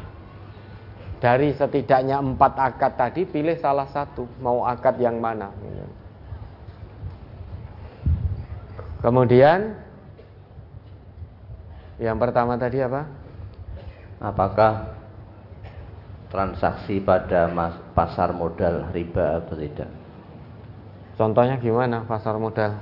Tidak ada keterangan. Coba monggo yang biasa ya transaksi di pasar modal berikan contohnya. Pasar modal jangka pendek atau nanam saham gitu toh? Menanam saham. Tidak ada keterangannya. Terus nanti Ustaz Narjo. Ya, pasar modal ini anunya bagaimana? Contoh konkretnya. Apakah menanam saham pada perusahaan sehingga kita ikut punya modal di situ? Misalkan ada salah satu perusahaan bergerak di bidang jual beli misalkan, kemudian kita ikut nanam modal kita melepas modal kita di pasar itu. Itu bagaimana transaksinya? Nah, kalau memang yang dimaksudkan seperti itu, ya dilihat perusahaannya. Kalau perusahaannya bergerak di bidang hal-hal yang memang halal dalam agama, ya maka boleh. Tapi kalau perusahaan itu bergerak di bidang yang diharamkan oleh agama, misalkan jual beli miras, ya, perusahaan yang memang di situ jual beli miras, perusahaan di situ ada praktek-praktek ribawi dan lain sebagainya dan lain sebagainya yang dilarang oleh agama maka tidak boleh melepas modal untuk memodali perusahaan yang memang dia bergerak di bidang yang haram bidang yang melanggar aturan agama maka tidak boleh tapi kalau memang bergeraknya di bidang yang halal, maka sah-sah saja. Ya. Ada lagi? Teman saya yang mempunyai usaha simpan pinjam. Jadi seumpama kita membutuhkan barang, misalnya HP, teman saya mencarikan barangnya, misal HP seharga 3 juta, maka pembayarannya dilakukan sebanyak 12 kali dengan angsuran 320 ribu. Apakah yang demikian itu termasuk riba? Tidak, itu tak anu apa jual beli kredit. Hmm, berarti teman jenengan bayar cash kepada penjual HP tadi, lan jenengan beli kredit kepada teman panjenengan itu tidak riba. Itu taksit kredit. Nah, saling menguntungkan. Teman panjenengan secara cash membayar HP di counter misalkan. Ya. teman panjenengan memberi keuntungan pada counter itu lanjenengan beli secara taksit secara kredit selama itu bukan barang ribawi maka sah-sah saja. Jenengan memberi keuntungan pada teman panjenengan. Jenengan juga dapat keuntungan. Kalau cash tidak punya. Tapi kalau kredit nyicil jadi ringan. Nah, itu bukan riba. Ya, ada lagi. Barang apa saja yang bisa dikiaskan dengan enam komoditi ribawi Ustaz. Makanan pokok. Kemudian alat tukar sehingga rupiah ini apa namanya itu? Emas, perak itu bisa dikiaskan dengan rupiah. Karena rupiah ini sudah menjadi alat tukar yang berdiri sendiri. Kertasnya ini sudah menjadi alat tukar yang berdiri sendiri dan dia sudah mendapatkan nilai tukar yang penuh sebagaimana nilai tukar emas dan perak. Sehingga kalau pinjam rupiah 100 ribu, kembalikan 100 ribu. Kenapa?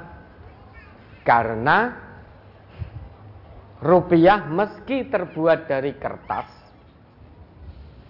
namun ini sudah disepakati menjadi alat tukar yang berdiri sendiri. Dan dia sudah punya nilai tukar sepenuhnya. Sebagaimana nilai tukar emas dan perak. Maka kalau pinjam rupiah satu juta kembali satu juta kembalikan satu juta tidak mengembalikannya tidak mengikuti inflasi nilai tukar kalau kita mengikuti inflasi nilai tukar itu ada unsur horor malahan ketidakpastian dan membingungkan yang meminjamkan uang saja juga nggak ngerti kelak dapat berapa dia harus mengembalikan berapa. Yang pinjam uang juga tidak ngerti harus mengembalikan berapa. Kalau kita mengikuti inflasi nilai tukar. Pinjam satu juta. Belala selang tiga bulan atau satu tahun menguat betul. Kuat banget. Atau lemah yang minjamkan tadi itu juga nggak ngerti satu tahun ke depan dia akan mendapatkan angsuran atau sauran berapa? Kalau mengikuti inflasi nilai tukar. Yang mau yang minjem mau nyaur juga nggak ngerti. Harus nyaur berapa? Makanya sekalipun terbuat dari kertas. Namun rupiah sudah disepakati menjadi alat tukar yang berdiri sendiri dan dia punya nilai tukar penuh sebagaimana emas dan perak. Maka pinjam satu juta kembali satu juta. Lah sudah 10 tahun nih. Kalau 10 tahun sebetulnya dia mampu mengembalikan di bulan pertama atau tahun pertama karena iman-iman maka beda cerita dia kena hadis Nabi matlul ghaniyi zulmun kedoliman yang luar biasa sudah bisa mengembalikan namun tidak segera dikembalikan maka dia telah melakukan satu kedoliman yang sangat luar biasa karena satu juta saat ini belum tentu senilai satu juta sepuluh tahun mendatang. Maka itu satu kedoliman yang sangat luar biasa. Hutangnya tetap harus disaur satu juta. Kedolimannya, kedolimannya, ya, ini urusan dia nanti di hadapan Allah. Maka minta maaf pada yang ngutangi tadi. Ternyata 10 tahun belum ngangsur, nilainya sudah berubah, maka minta maaf, mohon keikhlasannya. Ya, maka makanan pokok, kemudian mata uang itu bisa dikiaskan dengan barang-barang ribawi tadi. Terus sudah? Di lingkungan RT saya, setiap bulannya ada pertemuan warga. Selain membahas perkembangan kampung di situ, juga ada iuran untuk kas kampung. Setelah iuran terkumpul, lalu dipinjamkan bagi siapa yang mau membutuhkan pinjaman.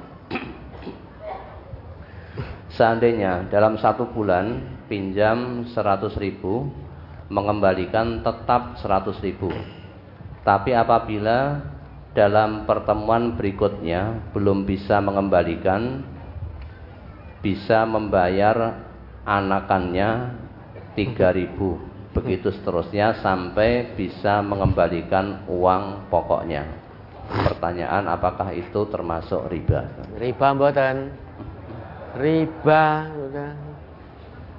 riba.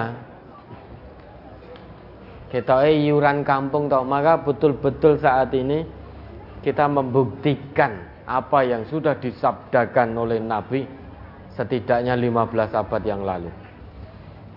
Layak tianna 'alan nas zamanun. Sungguh-sungguh. Dua kali sesungguhnya itu. Karena Nabi menggunakan lamut taukid dan nunut taukid.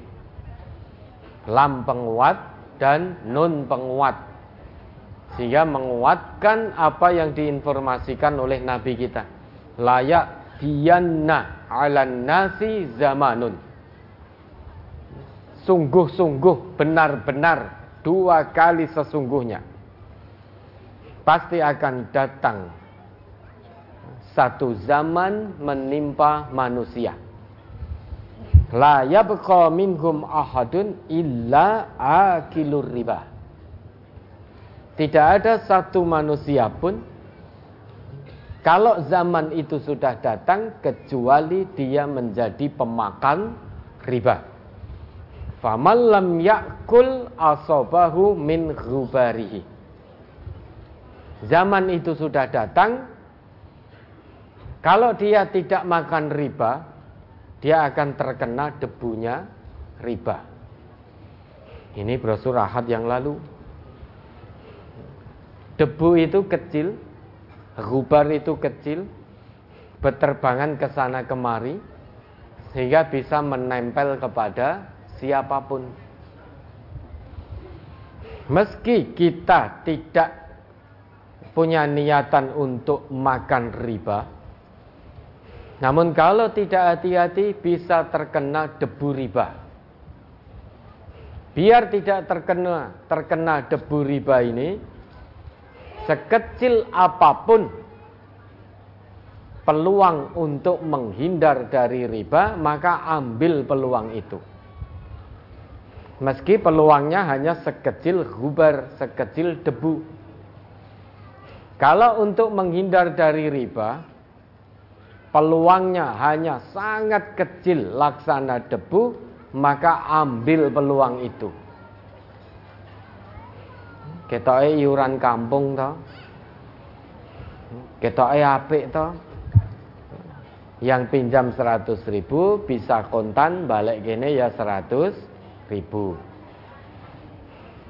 Ternyata setelah itu ada akad berikutnya.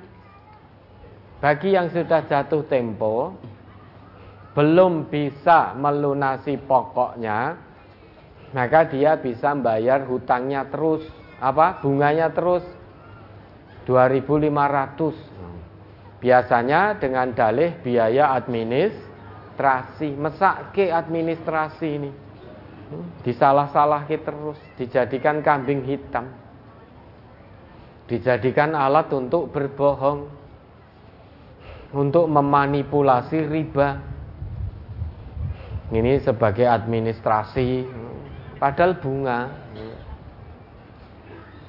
Ya, Sebetulnya ya ada administrasi tenan. Tetapi ada pula yang memanfaatkan kata administrasi untuk menyamarkan riba. Karena kalau terang-terangan ini bunga. Sekarang ini banyak umat Islam yang fitrahnya mengatakan tidak mau dengan bunga. Alhamdulillah no? Itulah fitrah keimanan, fitrah ketakwaan. Kalau disebut bunga, saat ini di negeri kita banyak umat Islam yang tidak mau. Wah ini bahaya kalau disebut bunga umat Islam nggak mau jadi nasabah bahaya ini karena mayoritas penduduk di Indonesia ini agamanya Islam. Piye carane disamarkan jadi biaya administrasi kasihan yang betul-betul administrasi mesake gitu. Jadi ra dipercaya. Lah sehingga bayar anak itu Mesak gitu, anak ora salah apa-apa. Sing salah ibuke, sing salah bapake, tapi sing disalahke anake. anak nggo tumbal dibayar, bayar, bayar, bayar. Itu bunga berbunga. Ada apa muda apa? Bunga berbunga. Nah bagaimana kita? Ya jangan pinjam. Jangan pinjam. Lah iuran kampung itu satu. Ya iuran boleh silakan ini saya iuran di kampung. Tapi iuran saya bukan untuk praktek-praktek riba. Iuran yang saya bayarkan untuk menolong, meringankan orang yang sakit, tetangga yang sakit. Untuk membangun selokan, untuk ini, untuk itu dan lain sebagainya, bukan untuk riba. Sudah sampaikan itu. Omong rong ewu pesene tritik-tritik ya ndak apa-apa. Iuran 2000 atau 3000 atau sekali pertemuan 5000 pesen ndak apa-apa. Kalau yang dititipi tadi juga ngerti agama, yang mengelola dana tadi juga ngerti agama, tentu dia tidak akan melakukan praktek-praktek yang seperti itu. Kalau ternyata podo sama-sama taunya, tetapi Allah serapopo, dosa yoben, riba yoben, ya berarti itu jam, apa berjamaah melakukan praktek riba. Ya biar nanti ditanggung akibatnya sendiri-sendiri oleh Allah ah, di hadapan Allah. Biar ditanggung akibatnya di hadapan Allah kelak saat nanti Pak RT tidak bisa nolong nanti di akhirat. Oh itu yang dawuh Pak RT ya ya Allah saya sebagai warga kampung yang baik saya ikut itu program itu karena yang dawuh Pak RT saya pekewuh kalau menolak. Karena kalau saya tidak ikut tergabung program itu nanti saya dikucilkan. Saya dianggap tidak bermasyarakat dan lain sebagainya dan lain sebagainya. Oh ya sudah, karena kamu takut diusir dari kampung itu, takut dikucilkan, nah, tapi kamu tidak takut dikucilkan dari surga, tidak takut diusir dari surga. Ya sudah, kono, gonmu neraka kono kalau. Di mana ya Allah kono lo, rodok pojok kono, ya, ya rodok jeru sitik. Ya. Dah sana. Enggak mau ya Allah, ora gelem seret sudah. Seret. Seret oleh malaikat di atas wajahnya seret gedung-gedung ora masalah kan ini. Seret terus sampai neraka uncal ke plung. Seperti jenengan nek nyeret sampah itu loh. Ya nyeret sampah itu kan nggak butuh dengan sampah jenengan neret-eret saking abote mungkin sampahnya banyak seperti dulu waktu jenengan meninggalkan sampah di pondok itu.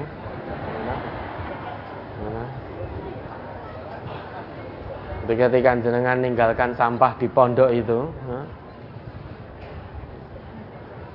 jadi diseret-seret sampahnya sampai tempat sampah tidak dilihat terus langsung diuncal ke ngono wae sampai diuncal ke blek gitu udah setelah itu dibakar. Sampahnya dibakar biar nanti bisa diisi yang sampah-sampah yang lain. Gambarannya seperti itu biar mudah. Kita tidak butuh dengan sampah. Maka surga juga tidak butuh dengan pemakan-pemakan riba. Ya dieret-eret ngono wae. Dieret-eret sampai neraka langsung uncal ngono wae. Enggak dilihat dulu langsung diuncal ke. Sama ketika kita ngeret-ngeret sampah sampai tempat sampah langsung kita buang gitu saja. Nah, maka jangan tertarik dengan hal-hal yang seperti itu. Memang tampak menyenangkan. Ada hasilnya, ada uangnya, memang betul ada uangnya. Tetapi kesenangannya sangat-sangat menipu. Mata'un qalil, mata'ul ghurur, sedikit menipu wa ma yanfadu pasti sirna binasa sedangkan di akhirat itulah kehidupan selama-lamanya. Kalau kita mati, kita tinggalkan kehidupan dunia. Kita mati berarti itu langkah awal, pintu gerbang pertama untuk kita menjalani kehidupan yang sesungguhnya, kehidupan yang abadi, panjang tanpa tepi, panjang tanpa kesudahan. Pintu gerbangnya adalah kematian. Begitu kita mati, berarti kita memasuki pintu gerbang kehidupan yang sangat-sangat panjang. Begitu kita mati, tinggalkan dunia, berarti kita masuk pintu gerbang untuk mengarungi kehidupan yang sangat panjang. Kalau kita tinggalkan dunia ini dengan husnul khotimah maka dalam kehidupan panjang nanti yang abadi kita tidak akan pernah merasakan lelah tidak akan pernah merasakan sedih tidak pernah merasakan sakit, letih, jenuh, jemu, menderita dan lain sebagainya karena min ahlil jannah. Tempat istirahat kita dalam kehidupan panjang yang abadi adalah surga. Surga itu tidak akan merasakan sakit, jenuh, lapar, haus, tidak akan pernah merasakan sengsara, menderita, ngantuk, adanya seneng terus. Seneng. Sampai kapan? Selama-lamanya. Abadan abidin alal abad. Selama-lamanya tanpa tepi tanpa ujung kalau kehidupan dunia ini ada tepinya ada ujungnya ada selesainya kapan saat kita mati maka selesai kehidupan dunia tapi kehidupan akhirat kampung halaman kita yang abadi itu tidak ada lagi namanya mati nah, selama-lamanya di situ kalau di surga ya selamanya di surga dengan penuh kenikmatan. Seret masuk neraka jadi penghuni neraka ya sudah selamanya di situ. Sampai nanti ada unta masuk lubang jarum. Mungkin tidak unta sebesar itu, lubang jarum sekecil itu. Tiba-tiba untanya berobos itu bisa ndak? Oh bisa kalau Allah berkehendak. Apakah mungkin Allah menghendaki nanti di sana lubang jarumnya jadi sak gede-gede unta nih jadi sekecil-kecil lubang jarum apa mungkin tidak mungkin selama di dunia unta sebesar itu lubang jarum sekecil itu ya selamanya ya begitu kalau Allah sudah membuat satu ketetapan tidak akan mengalami perubahan kita tidak akan pernah dapati ketetapan Allah, sunnatullah mengalami perubahan, mengalami pergantian. Maka pilihlah tempat istirahat terakhir kita nanti di kampung halaman yang abadi sejak di dunia ini. Mau istirahat dengan nyaman, tenang, senang terus, maka ditempuh jalannya sejak di dunia. Jalan pulangnya ditempuh. Kalau pengen tempat istirahat yang menyengsarakan, menghinakan dan lain sebagainya, ya tempuh sejak di dunia. Di dunia menempuh jalan dengan penuh kesenangan. Namun di kampung halaman yang abadi yaitu kampung akhirat tempat istirahatnya, tempat yang menyengsarakan. Sebaliknya tempat istirahat abadi itu yang menyenangkan harus ditempuh sejak di dunia dengan bersusah payah. Hal-hal yang tidak menyenangkan dulu, usahanya tidak menyenangkan, boseni. Jenengan ngaos begini tiga jam, empat jam, kayak ora diakhiri akhiri, ya toh? Wis boyoan wis ini, itu kan membosankan. Tapi sabar, sabarnya hanya satu setengah jam, dua jam lah kalau menurut waktu Allah usia kita terbatas, sabar, boyoan sedikit tidak apa-apa. Ya. Sabar, nanti di sana jenengan tempat istirahatnya yang kekal abadi menyenangkan boten mungkin boyoan melih Nah, ditempuh sejak di dunia, silahkan dipilih. I'malu ma syi'tum. Berbuatlah sekehendak hatimu. Pilih tempat istirahat yang menyenangkan abadi, tempuh jalan yang tidak menyenangkan sejak di dunia. Pilih tempat istirahat yang menyengsarakan abadi, silahkan tempuh jalan yang menyenangkan penuh dengan kecocokan hawa nafsu sejak di dunia. Masing-masing akan mendapatkan balasannya yang setimpal. Kalau kata Allah wa innama tuwaffawna ujurakum yaumal qiyamah faman zuhziha 'anil nar wa udkhilal jannah faqad fas wa mal hayatud dunya illa mata'ul ghurur. Hanya pada hari kiamat sajalah manusia akan diberikan balasan yang setimpal kalau nanti pada hari kiamat kita dijauhkan Allah dari api neraka dan dimasukkan ke dalam surga, fakot fas itulah orang yang beruntung. Wa mal hayatud dunya illa mata'ul gurur.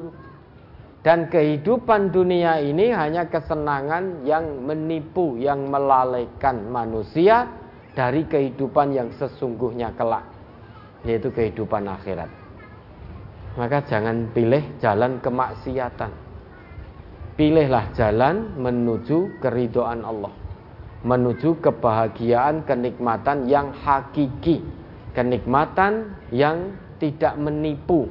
Kenikmatan yang abadi, yang tidak pernah habis, tidak pernah sirna. Ma'indakum yanfadu wa ma'indallahi baqa. Ya, ini masih banyak Ustaz? Masih. Ini mungkin nanti ya kita akan akhiri mungkin setengah dua belas karena nanti kami harus takziah almarhum Kiai Haji Dian Nafik kami harus takziah. Beliau ini salah satu pengurus Nahdlatul Ulama Jawa Tengah pengasuh pondok pesantren Al Muayyad Windan Makam Haji ya, dan juga ketua RMI Robitoh Ma'ahid Al Islamiyah PBNU Mari kita doakan beliau dulu. Allahumma ighfir lahu warhamhu wa'fu anhu wa'afihi wa akrim nusulahu wa wasi' madkhalahu wa ahsinhu bima'in wa sawtin wa baradin wa nakki minal khotoya kama yunaqqa sabul abiyatu minat danas wa qtilhu daran khairan min darihi wa ahlan khairan min ahli wa zawjan khairan min zawji wa kifin natal qabri wa azabanah Ya, mudah-mudahan diampuni dosa-dosanya oleh Allah Ditempatkan dalam jannahnya Ya, nanti akan kita akhiri setengah dua belas karena pemakaman beliau jam satu. Ya, ada lagi?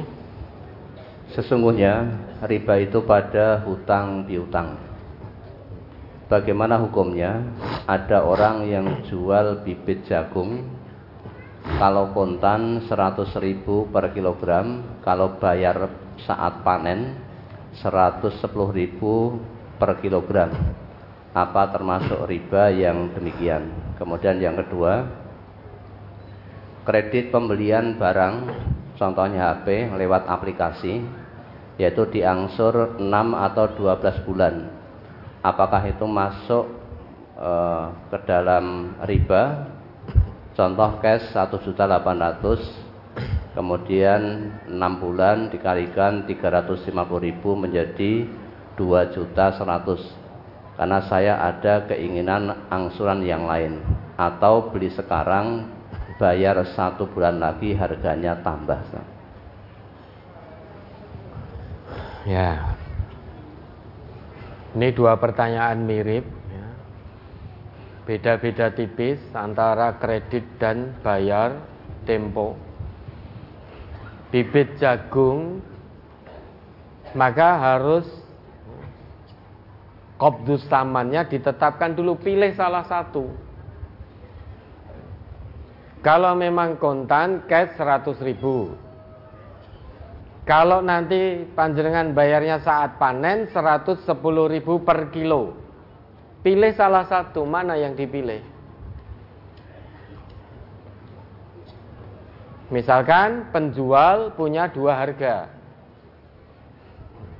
Antara harga cash dan harga tempo. Kalau bibit jagung saat ini cash dengan 100 ribu per kilo. Tapi kalau jenengan nanti bayar saat panen 110 ribu per kilo lah pembelinya pilih mana? Kalau pilih saat panen berarti itu tempo. Maka nanti 110 ribu per kilo. Tidak boleh saat panen kemudian pembelinya ngeyel. Wes pokoknya satu sewu per kilo. Karena ini harganya kan saat tenane 100 ribu per kilo toh kalau saya cash. Karena hasil panennya takut terkurangi. Kalau memang kesepakatannya tempo berarti bayar saat panen itu berarti 110 ribu itu sudah kopdu samannya sudah maka 110 ribu per kilo. Dia bayar tempo. Harganya sudah disepakati. Kalau pilih cash, ya cash beli. Cash 100 ribu. Begitu pula HP melalui aplikasi tadi. Kalau cash 1 juta,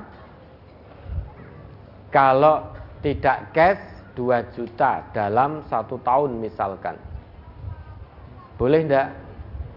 Boleh itu kredit. Itu kredit, boleh itu taksit baik, bit taksit jual beli kredit. Ya, ada lagi?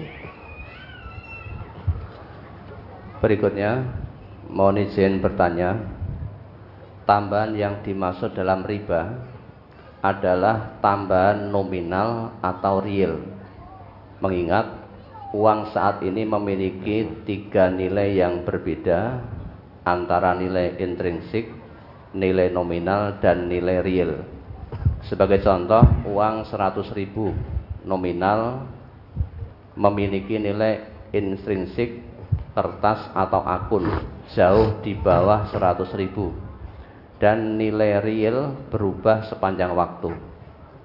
Hal ini berbeda dengan uang satu dinar yang memiliki intrinsik nilai sebesar 4,25 gram emas sehingga nilai realnya sama sepanjang waktu. Contoh, dulu zaman Nabi satu kambing seharga satu dinar. Saat ini masih sama, harga satu kambing sama dengan satu dinar sama dengan 4,25 gram emas atau sama dengan kurang lebih 3,8 juta. Lah tadi sudah no. Ya. Kalau kita mengikuti uang kertas ini nyaure mengembalikan utangnya mengikuti nilai inflasi inflasi nilai tukar maka kita akan bingung yang ngutangi bingung yang diutangi juga bingung berapa dia harus nyaur dan berapa dia akan menerima sauran. Kalau yang diikuti adalah nilai tukar yang real tadi. Maka sudah menjadi kesepakatan meski kertas namun itu sudah menjadi nilai tukar yang berdiri sendiri sehingga punya nilai tukar penuh sebagaimana dinar dan dirham sebagaimana emas dan perak punya nilai tukar penuh Sehingga saat mengembalikan hutang itu bukan dilihat dari nilai realnya tapi dari nomi nominalnya. Uang kertas di situ tertulis 100 ribu rupiah. Maka nilai nominal di situ 100 ribu rupiah. Lah saat mau mengembalikan utang juga harus 100 ribu rupiah. Meski 10 tahun lagi nilai realnya sudah berubah. Oleh karenanya orang yang mampu membayar hutang kok menunda-nunda maka dia zolim melakukan satu kezoliman karena salah satu sebabnya 100 ribu saat ini nilainya belum tentu sama dengan 100 ribu satu tahun mendatang kalau sekarang sudah punya segera bayarkan kalau dibayarkan satu tahun lagi bisa jadi nilainya sudah mengalami perubahan nilai realnya. Tetapi mengembalikan utang tetap sesuai dengan nominalnya. Nilai nominalnya 100 ribu. Kalau ternyata sudah mengalami pergeseran nilai, maka yang hutang tadi dia telah melakukan satu kedoliman yang luar biasa karena Allah sudah beri kemampuan namun karena rasa iman dia tunda-tunda. Tidak segera disaur ke utangi. Kata Nabi kita matlul ghaniyyi dzulmun. Menunda hutang, nyaur hutang bagi orang yang punya itu adalah satu kedoliman yang luar biasa. Ya. Mohon penjelasan tentang penggunaan kartu kredit. Ini apakah riba atau tidak? Kartu kredit biasanya digunakan untuk pembayaran seluruh kredit dan bahkan 0% bunga. Saya tidak pakai kartu kredit. Kenapa? Karena bentuk kehati-hatian. Memang menyenangkan, tampak menyenangkan kartu kredit. Hmm? punya uang jenengan bisa belanja. Apa pun itu. Sesuai dengan nominal dalam kartu kredit itu. Enggak punya uang jenengan bisa masuk mall ambil ini ambil itu. Tapi setelah itu nanti tagihan jatuh tempo bunganya sekian nek nggak bisa bayar pokoknya ketika jatuh tempo nganak gitu. bayar anaknya terus nah itu riba ada kelebihannya. Meski 0% tadi dikatakan 0% tapi prakteknya apa seperti itu? Karena saya nggak pernah main nggak pernah menggunakan kartu kredit. Bentuk kehati-hatian. Maka tidak begitu memahami prakteknya bagaimana. Lah coba salah satu panjenengan yang memang pakai kartu kredit. Berikan contoh transaksinya bagaimana mau beri contoh ya izin saiki nyambung Ustaz ya maka jadi kalau apa yang dikatakan tadi seperti ditalangi bank gitu Ustaz. jadi kita beli sesuatu nilainya misalnya satu juta kemudian ditalangi oleh bank. Bank itu membayar utuh satu juta kepada penjual, kemudian kita membayar 10 kali tanpa ada tambahan satu rupiah ke bank. Nah terus? Itu banyak seperti seperti itu. Jadi kalau suatu produk ada promo kerjasama, kita bisa membayar tidak kontan. Jadi yang membayar kontan adalah banknya kepada penjual. Kemudian kita membayar kepada bank atau dengan cara membayar sekian kali tanpa ada tambahan sesuai dengan nilai yang di jual tadi. Syarat untuk mendapatkan kartu kredit di bank apa? Enggak ada itu biasanya udah punya dulu karena dia mungkin dari perusahaan diberikan fasilitas. Lah ya kan ada saran, tidak mungkin toh tiba-tiba bank ke sini bagi-bagi. Oh enggak, enggak. Nah, Jadi dia sudah punya, maksudnya ini sudah punya, dia sudah punya kartu kredit. Lah ya sudah punya kartu kredit. Lah untuk punya kartu kredit ini syaratnya apa? Syaratnya dia punya penghasilan yang menetap dengan apa biasanya penghasilan tertentu. Syaratnya punya penghasilan yang Ya, yang menetap tertentu. tetap Terus tertentu, keun- nanti keuntungan bank apa? Nah ini yang kita nggak tahu, bank dia Nah. kerjasama dengan penjual tadi. Dia bank kerjasama dan kartu kredit ada yang yang syariah, Ustaz. Ada kartu kredit syariah? Ada, namanya Nah, Hasanah Card itu. Kalau ada kartu kredit syariah, pilih itu, Itu yang di syariah. kita ada Hasanah. Kalau kartu kredit yang syariah, pilih yang syariah. Pilih itu. Sebelum nanti mengajukan itu tanya sampai detail. Ini kartu kredit syariah bagaimana sistem kerjanya, akad-akadnya bagaimana, anunya tanya dulu. Jangan mau hanya diiming-imingi. Ini kartu kredit nanti mudah untuk ini, untuk ini, ini, ini. Sedang kita tidak tahu. Wala taqfu ma laisa laka bihi ilmun. Untuk melakukan satu hal harus tahu dulu ilmunya. Al ilmu qoblal amal. Jadi ilmu dulu sebelum berbuat.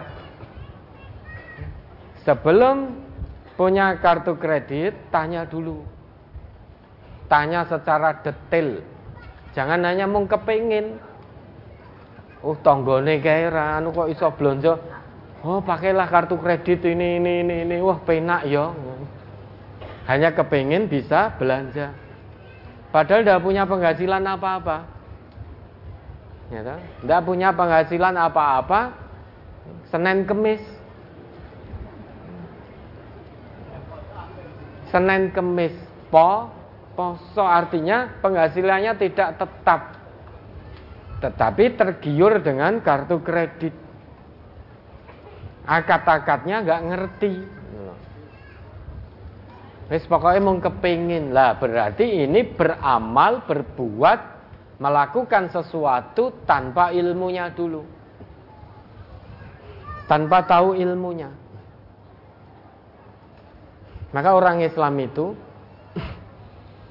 sebetulnya diajari oleh agama kita menjadi orang yang cerdas. Al ilmu qoblal amal, ojo mung melu-melu. Tahu ilmunya sebelum berbuat. Termasuk dalam hal kartu kredit ini. Kalau ada promo begini begini begini jenengan simak dengan seksama. Yang tidak paham tanyakan secara detail. Lah nanti kalau sudah detail tetap disampaikan bahwa ini syariah ini ini ini ini jenengan tanya sudah detail ya sudah akhirnya jenengan ikut itu dengan segala persyaratan yang memang dibenarkan syariah pertanyaan sudah mendetil dia menjawab bahwa itu syariah maka kalau memang masih ada unsur ribanya di situ nahnu bura'um minad. Kita terlepas dari tanggung jawab sing dosa mereka yang dosa karena menipu. Masih ada unsur ribanya dikatakan sudah syariah. Padahal prakteknya riba. Dikatakan syariah padahal prinsipnya belum syariah. Akad-akadnya belum syariah memakai label syariah untuk menjaring nasabah. Setelah kita tanya secara detail, dijawab ini syariah, itu urusan dia sama Allah nanti. Kita sudah terlepas dari tanggung jawab itu karena sudah bertanya. Sudah bertanya secara detail. Bertanya pada yang ahli lembaga keuangannya dijawab diterangkan ini ini oh syariah Masa kita harap mosok pun syariah tenan. Kek-kek mboten niku. Padahal sudah dijelaskan. Nah, kalau jenengan punya penghasilan tetap memenuhi unsur syariahnya ya sudah. Kalau memang perlu bismillah. Tetapi ya,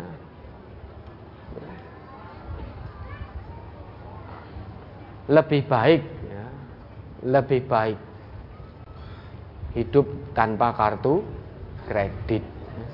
Punya uang belanja, nggak punya ya sudah gitu loh. Simple sudah. Simple gitu loh. Itu bentuk kehati-hatian kita. Karena tadi kita juga tidak tahu. Maka Allah wa ati'ur rasula wahzaru. Taatilah Allah, taatilah Rasul, hati-hatilah. Hati-hatilah dalam mentaati Allah dan mentaati Rasul. salah salah satu bentuk kehati-hatiannya al ilmu qabla al ilmi, qabla al amal. Al ilmu qabla al amal. Tahu ilmunya sebelum berbuat. Jadi kalau mau punya kartu kredit, tanya secara detail. Mau nanya, syaratnya jenengan harus punya penghasilan tetap dulu. Kalau tidak punya penghasilan tetap, jangan coba-coba menanyakan. Mong tidak ada penghasilan tetap. Kalau jenengan menanyakan, yakin toh jenengan akan tergiur. Karena belanja tanpa uang kok. Begitu tergiur, wayai bayar nanti. Nggak punya penghasilan. Misal belanja satu juta, bank memberi satu juta cash kepada penjual tadi. Lagi kita bayar di bank itu sejumlah satu juta. Mungkin dengan cara nyicil. Wong nggak punya. Nah ini ada batas waktunya tidak? Nah ada batas waktunya. Kalau jatuh tempo belum bisa melunasi, denda. Nah, denda ya. Lah iya, denda. Hmm. Jatuh tempo ini betul satu juta tanpa tambahan. Itu kan sama ya dengan yang tadi kalau bisa mengembalikan 100 ribu tunai maka 100 ribu. Kalau jatuh tempo belum bisa mengembalikan pokoknya maka bayar dendanya kan itu bayar dendanya. Lah kalau ada dendanya ya sudah. Warga MTA tidak usah pakai kartu kredit. Pun jelas ya. Warga MTA tidak usah pakai kartu kredit. Nah. Kita tidak mengatakan itu riba dan lain sebagainya ya. Lihat akadnya dulu lihat akadnya sesuai prinsip-prinsip syariah apa tidak. Kalau tidak ada goror di situ sekecil apa pun kegororannya, maka jauhi. Saya tidak mengatakan itu riba loh ya. Kartu kredit yang riba kalau itu ada bunganya, kalau itu mencekik, kemudian denda, denda, denda, denda dan lain sebagainya. Tapi kalau itu diatur secara prinsip syariah, silahkan. Sebagai bentuk kehati-hatian, warga MTA jangan pakai kartu kredit yang tidak jelas kesariahannya. Nah, ditambahi ini, bukan semua kartu kredit. Tapi kartu kredit yang tidak jelas kehalalannya. Oke, ada lagi? mohon penjelasan tentang perdagangan padi yang sistemnya ditebas. Apakah termasuk perdagangan horor, Ustaz? Gimana maksudnya ini? Ditebas ya? Coba disampaikan. Jadi ketika seseorang itu punya padi, misalnya satu patok, kemudian dari penebas itu menaksir itu harganya sekian Posisi padinya sudah menguning, sudah menguning. Sudah tua. Sudah. Ya. Belum dipanen. Belum. Ya. Terus? Ya, tapi sudah masa panen kemudian penebas kan sudah punya keahlian kalau sekian ini ini harganya sekian pada musim hujan dengan musim kemarau juga Eh, beda. Jadi penebas itu tahu kalau padi ini berisi atau tidak. Tapi udah saatnya panen. Sudah. Jadi sudah saatnya panen memang sudah menguning memang tinggal tunggu panen. Sudah saatnya dipanen gitu. Ya. Sehingga di, saya penebas, saya datang tak tebas, saya beli kan itu. Saya beli mes kemudian nanti dipanen gitu toh. Ya, kalau memang sudah usia panen, ya, maka sah-sah saja kecuali kalau padi masih kecil. Baru tandur tadi apa ijon. Ya, kalau masih hijau, oh nanti saya beli sekian, lah itu horor. Karena belum tampak. Seperti ketika kita mau nebas buah itu. Ya, masih kembang, masih pentil, oh nanti saya beli sekian dengan harga matang. Ya tidak boleh. Kalau mau nebas ya nebas harga pentil. Harga pentil sekian. Wah. Mentah sekian. Iya karena ada kurma yang masak, kurma yang setengah matang namanya balah. Maka balah ditebas dengan harga balah gitu loh. Balah itu kurma yang masih merah itu. Itu bisa dipanen. Makanya kalau tadi padi dia memang sudah menguning, sudah tua saatnya panen sekali melihat. Tapi ini masa tunggunya tidak lama loh ya. ya jadi masa tunggunya tidak lama. Kalau masih berbulan-bulan ya horor itu. Eh tiga hari. Jadi dilihat itu kan sebetulnya tinggal nunggu padinya dijabuti. Apa istilahnya dijabuti itu? Panen. Hah? tinggal dipanen gitu loh tinggal dipanen sehingga kita lihat oh ini padi berisi padi berisi maka harga sekian tentunya petaninya juga lebih paham lagi. Uang dia yang ngeloni dari hijau dan bertahun-tahun apakah ini betul-betul berisi padat atau isinya mung setengah atau isinya sidik itu kan petaninya lebih paham. Penebas juga paham. Maka kalau penebas mengatakan wah ini harganya sekian dihitung dengan isi yang agak kopong-kopong itu padahal padat isinya maka petaninya jangan mau. Lah itulah pentingnya al ilmu qablal amal. Mau jadi petani harus tahu ilmunya dulu. Jenengan nandur kok jojo maju. Pas tandur jalannya ke depan. Ini menurut ilmu pertanian. Ya Ini tidak tidak pas sehingga nandur itu bukan asal sing penting, nandur ada ilmunya. Ilmunya dengan mundur ke belakang. Lenek jenengan maju nandure. Diinjak-injak nanti. Ada ilmu pertaniannya. Dan di bidang pertanian, saya yakin, hakul yakin, petani lebih mahir daripada dokter. Nah. Iya. Di bidang pertanian saya hakul yakin petani yang tidak lulus SD lebih lihe mahir di pertanian dan lebih jadi pakar daripada seorang profesor yang bukan profesor pertanian. Iya no. Jadi tunggu dulu Jangan melihat seseorang dari pekerjaannya. Jangan melihat seseorang dari sekolahnya. Dia seorang petani, tidak lulus SD, puluhan tahun jadi petani, dia lebih master daripada seorang profesor kedokteran.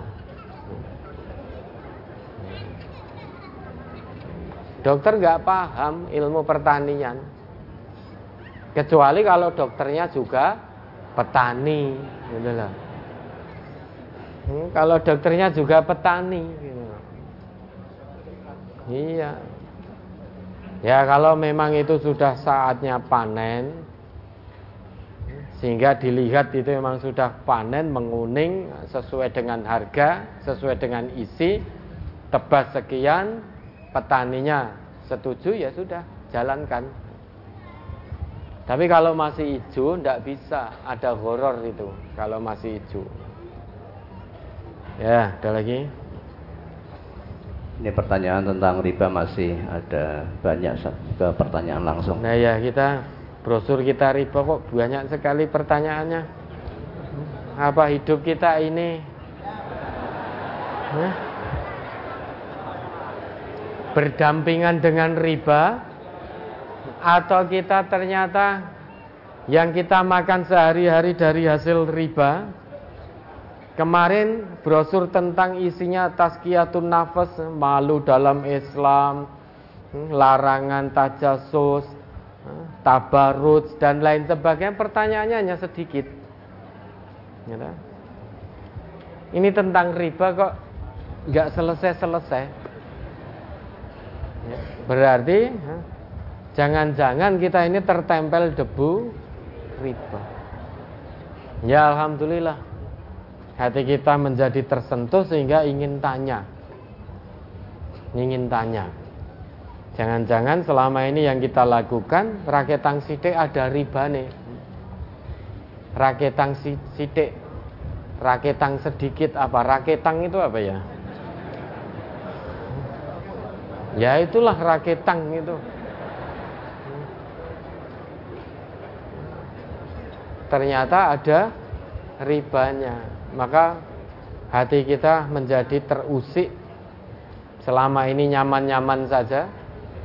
Ternyata setelah tentang riba dibrosurkan tahu ancaman dari ayat-ayat Allah dari hadis-hadis Nabi ternyata seperti itu apa yang dijanjikan oleh Allah dan Rasul terkait orang-orang yang terlibat dalam praktek ribawi. Ancamannya begitu dahsyat hati kita menjadi terusik, menjadi tidak tenang. Alhamdulillah, berarti fitrah keimanan dan ketakwaan kita masih hidup sehingga bisa merespon sinyal kebenaran dari ayat Allah dan dari hadis Rasulullah. Sehingga klik gitu sehingga merespon dengan baik.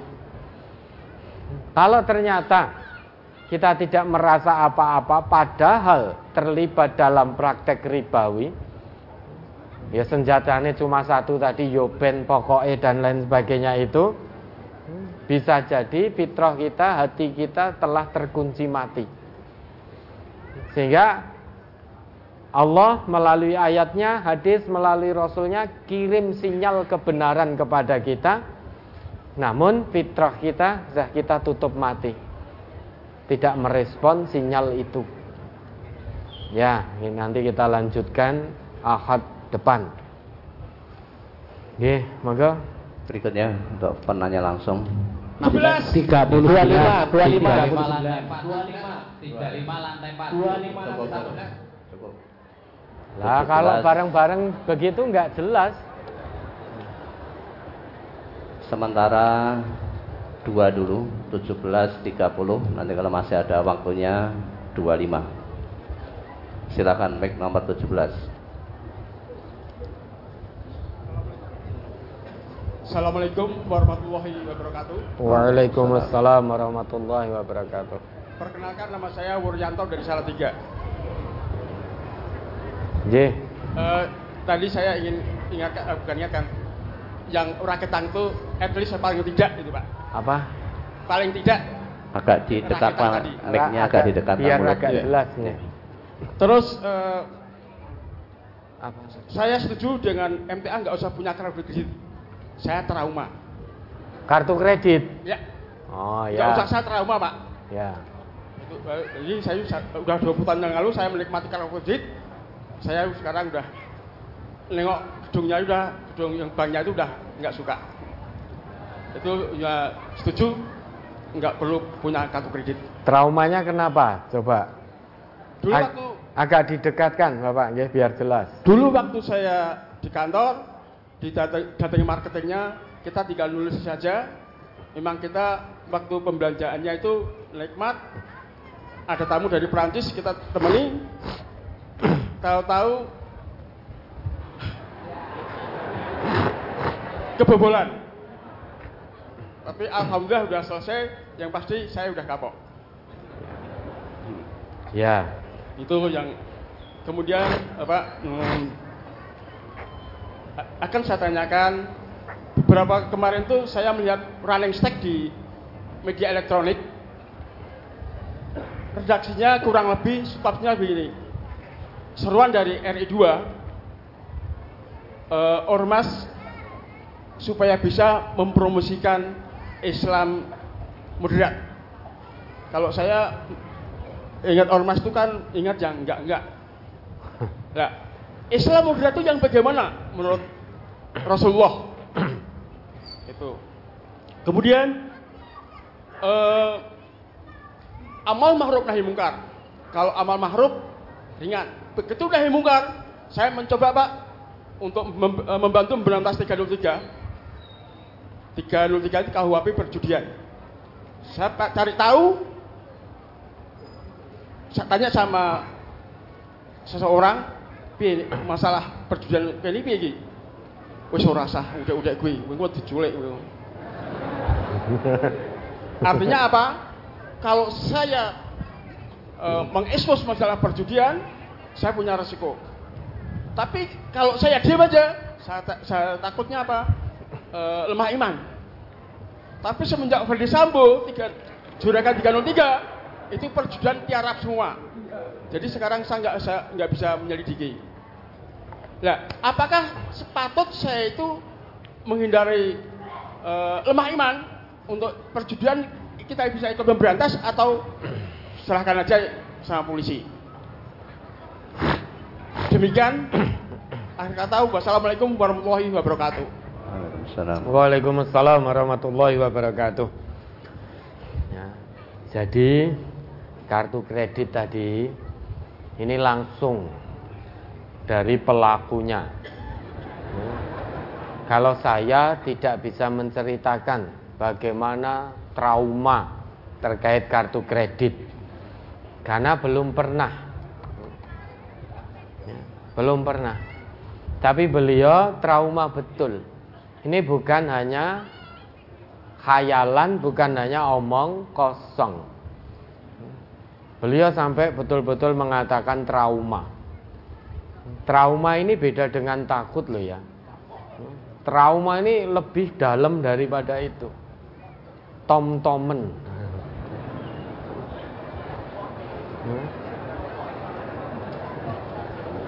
Jadi trauma. Mungkin ketika beliau mendengar kata atau kalimat kartu kredit itu sudah dredeg beliau. Teringat masa silam, masa lalu yang betul-betul mencekam. Trauma. Merasa betul-betul trauma karena ya ketika anu harus ngisi ngisinya enak. Belanjanya enak. Habis itu ternyata pengakuan beliau tadi kebobolan. Apa yang kebobolan saya tidak tahu. Tapi beliau pengalaman, pengalaman. Dulu berapa kartu kredit Bapak? Baru satu sudah trauma. Ah, kalau dua jenengan bisa gali lubang tutup lubang itu. Ya, ya, satu saja trauma, apalagi dua, trauma dua.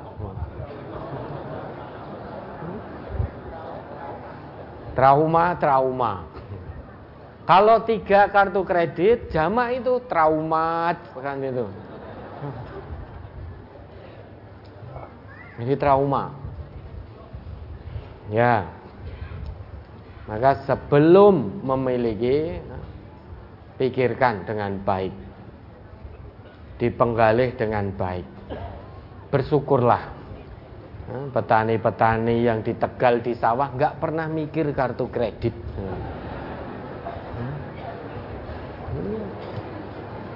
Mikirnya pacule landep opora kan itu. Iya, tedas opora.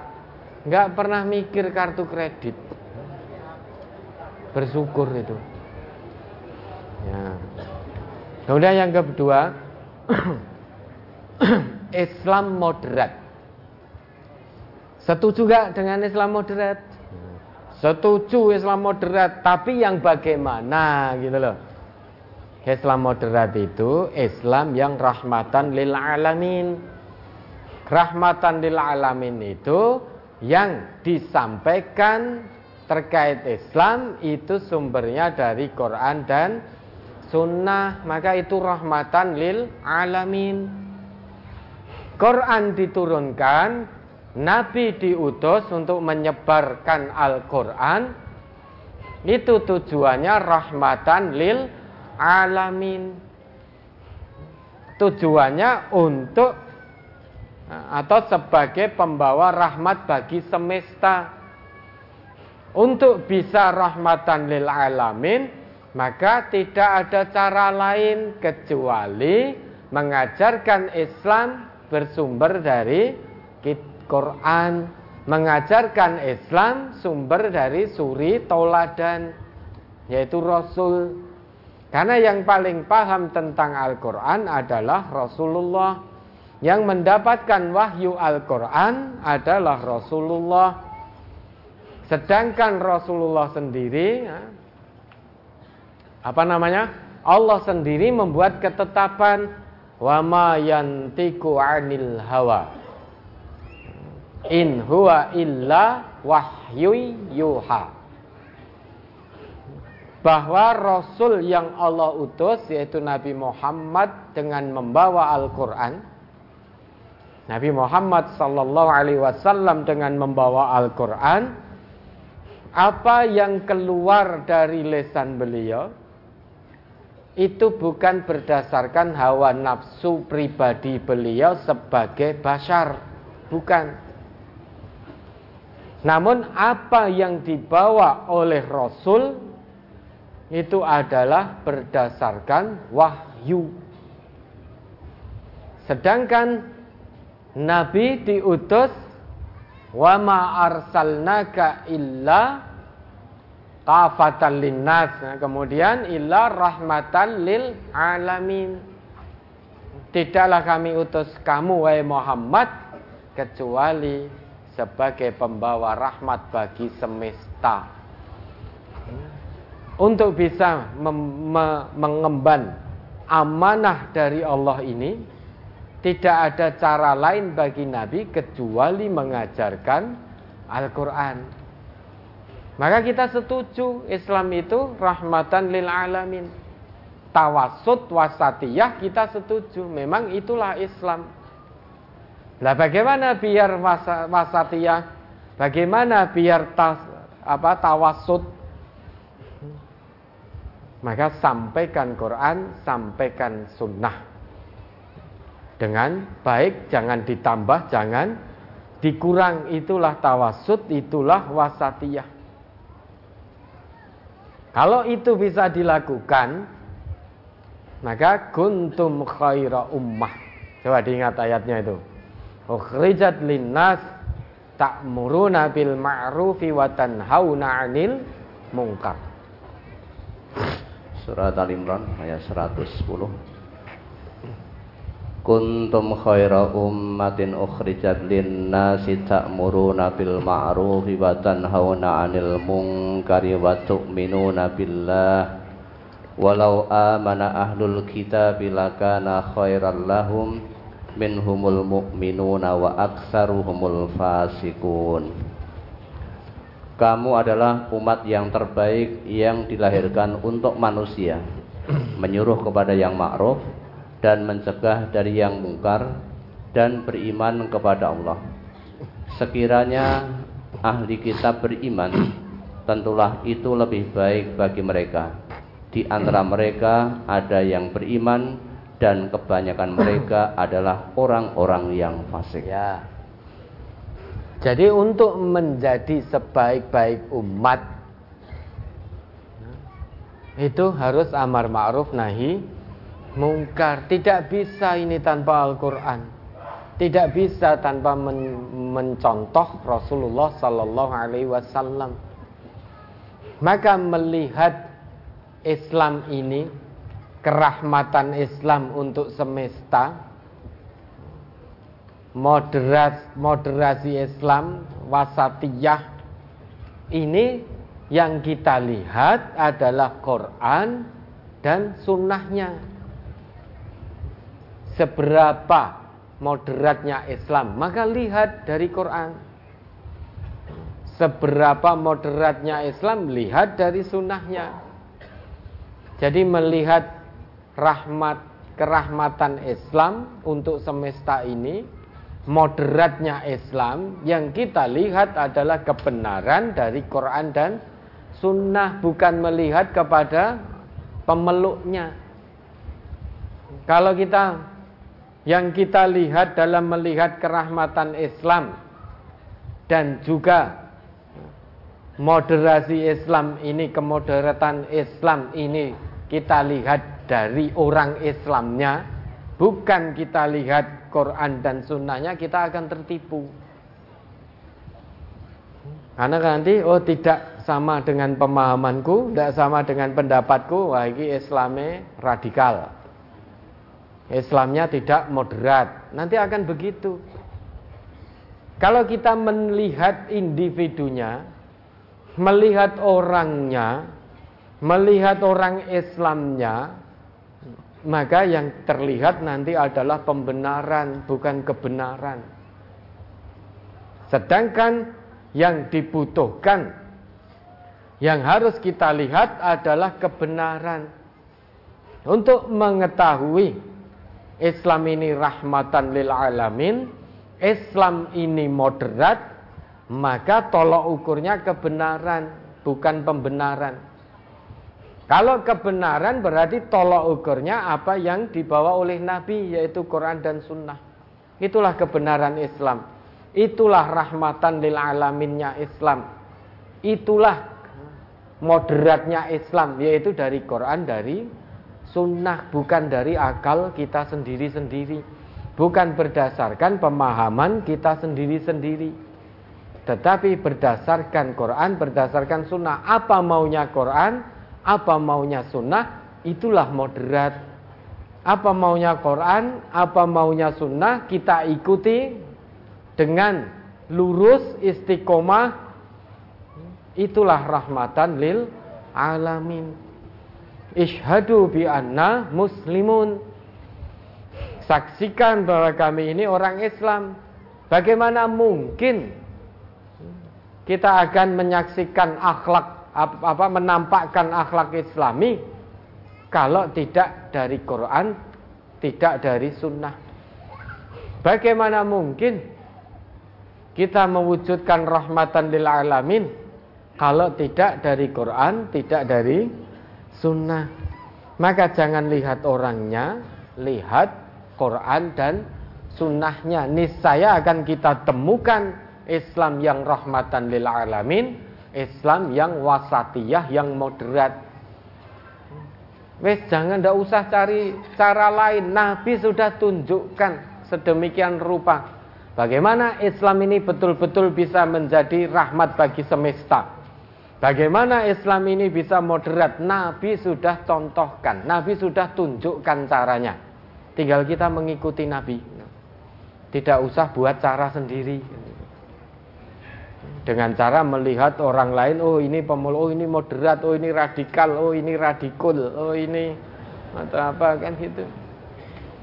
Kalau kita melihat orangnya yang ada nanti pembenaran bukan kebenaran. Sedang Islam yang rahmatan lil alamin Islam yang moderat ini bicara tentang kebenaran bukan bicara tentang pembenaran. Kebenaran berarti tolak ukurnya landasannya Al-Quran dan Sunnah Alhamdulillah Bapak Wakil Presiden kita Kiai Haji Ma'ruf Amin menyerukan untuk itu Ormas-ormas untuk menyebarluaskan Islam yang moderat. Alhamdulillah berarti beliau menyeru ormas Islam itu untuk menyuarakan terus Quran Sunnah dan Alhamdulillah sudah terus dilakukan oleh MTA sejak 50 tahun yang lalu. Ya, maka melihat Islam rahmatan lil alamin, Islam moderat itu jangan melihat orangnya, jangan melihat kelompoknya, jangan melihat individunya, tapi lihat bagaimana maunya Quran, bagaimana maunya sunnah. Itulah moderat, itulah rahmatan lil alamin. Karena Quran langsung dari Allah, berarti untuk menjadi moderat, untuk menjadi rahmatan lil alamin Allah sudah tunjukkan caranya dalam Al-Qur'an. Dan kemudian langsung dipraktekkan oleh nabi. Caranya ini ini ini ini sehingga jadilah Islam rahmatan lil alamin dan betul-betul moderat dengan diamalkannya Quran dan sunnah. Ya, ini yang kedua. Yang ketiga, dengan nopo kenal Verdi Sambu.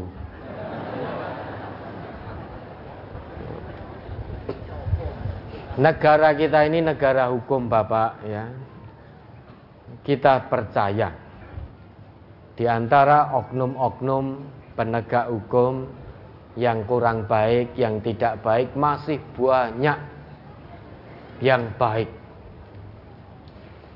Negara kita negara hukum, kita tidak punya kewenangan. Napa sakit jenengan mengadili Verdi Sambu? Kan tidak bisa. Serahkan pada hukum. Serahkan pada hukum, hukum di negeri kita menjadi panglima. Kewajiban kita tinggal mendoakan. Mudah-mudahan pengemban-pengemban amanah penegak hukum di negeri kita ini betul-betul dikuatkan hatinya, azamnya oleh Allah sehingga berani untuk menegakkan hukum. Sehingga sanksi aturan tidak hanya tajam ke bawah namun sama-sama tajam ke atas. Kalau ke atas itu harusnya lebih tajam lagi. Kalau ke atas harus lebih tajam lagi. Ya kewajiban kita tinggal mendoakan. Mendoakan beliau-beliau pengemban amanah untuk menegakkan hukum di negeri kita ini biar seadil-adilnya untuk menegakkan sanksi sesuai dengan aturan yang berlaku. Jangan takut Sekalipun zaman misalkan sudah sangat edan, tetap akan ada sekelompok dari umat Nabi Muhammad yang Allah beri kekuatan lahir batin sehingga tetap berani menyuarakan kebenaran. La tazalu ta'ifatun min ummati zahirina 'alal haqq akan senantiasa ada. Itu kata Nabi. Sekelompok dari umatku yang terus menerus sampai nanti hari kiamat itu punya keberanian Allah jadikan dia berani Allah tolong dia secara lahir maupun batin untuk terus menyuarakan kebenaran sehingga dia benar-benar menjadi tentara Allah di muka bumi ini. Walillahi junudus samawati wal ard. Tetap akan ada hmm, seedan apa pun zaman tetap akan ada tentara-tentara Allah di atas muka bumi ini yang senantiasa menyuarakan kebenaran apa pun resikonya tetap akan ada. Itu jaminan dari Nabi. Ah, mungkin kita terus Gimpun itu biar yang lain saja. Biar yang lain saja yang menyuarakan itu. Saya tak begini ikut menikmati hasilnya. Apa begitu? Maka amar ma'ruf nahi mungkar itu penting. Amar ma'ruf saja kita belum menjadi khaira ummah. Nahi ma'ruf saja tanpa amar ma'ruf itu juga nahi mungkar saja mencegah kemungkaran saja tanpa amar ma'ruf itu juga belum menjamin kita jadi khaira ummah. Amar ma'ruf saja tanpa nahi mungkar juga tidak menjadikan kita khaira ummah. Maka umat Islam harus bersinergi. Apalagi penduduk negeri kita ini mayoritas beragama Islam. Pengemban-pengemban kebijakan mayoritas beragama Islam. Mudah-mudahan memberikan kebijakan-kebijakan beliau-beliau itu dilandasi keimanan dan ketakwaan dilandasi bimbingan dari Allah dan juga Rasulullah. Sehingga terjalinlah amar ma'ruf nahi mungkar. Lah, salah satunya negeri kita ini negeri hukum. Kalau memang ada kemungkaran, kita tidak bisa mencegah karena tidak punya kewenangan. Baik dengan kekuatan karena tidak punya kewenangan. Ataupun kita tidak bisa memberikan nasihat dengan lesan maka pilih cara yang terakhir yaitu dengan hati. Dengan hati berarti kita benci terhadap perbuatan kemungkaran itu. Kebencian hati terhadap kemungkaran itu menandakan kita masih punya iman daripada tidak punya, masih punya iman meski lemah daripada tidak punya. Tapi kalau kita hati kita condong, senang dengan perbuatan itu, maka selemah-lemah iman pun kita tidak punya. Ya, kalau Bapak tidak punya kewenangan di negeri ini untuk mengadili, ya dinasehati. Kalau ternyata nasihat-nasihat sudah diberikan tidak digubris, ya tidak apa-apa tetap tunjukkan bahwa hati kita benci terhadap kemungkaran itu. Sedikit pun kita tidak mendukung. Artinya kita sangat membenci perbuatan itu. Biar iman tetap ada, tetap punya meski lemah. Selain itu doakan. Mohon pada Allah pengemban-pengemban amanah yang masih jujur, masih adil, betul-betul dijaga oleh Allah dilindungi oleh Allah dan ditolong oleh Allah, hatinya ditenangkan oleh Allah, keselamatannya dijaga oleh Allah dan doakan negeri yang kita cintai ini menjadi negeri baldatun thayyibah wa rabbun ghafur. Kenapa? Karena kalau negeri akhlaknya rusak, maka tangeh lamun mustahil negeri itu menjadi negeri baldatun thayyibah wa rabbun ghafur. Innamal umamul akhlaqu ma baqiyat fa in humu zahabat akhlaquhum zahabu. Sesungguhnya keadaan satu bangsa itu tergantung akhlaknya.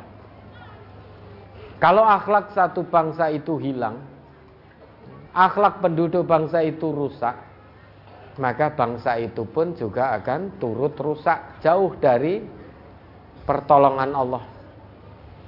Maka terus kita berdoa. Berdoa dan jangan berdoa saja. Mulai dari diri sendiri untuk berubah. Untuk berubah. Ibda binafsik. Ya, mudah-mudahan Allah melindungi bangsa yang sangat kita cintai ini dari orang-orang yang tidak punya akhlak dari orang-orang yang tidak punya budi pekerti, dari orang-orang yang memang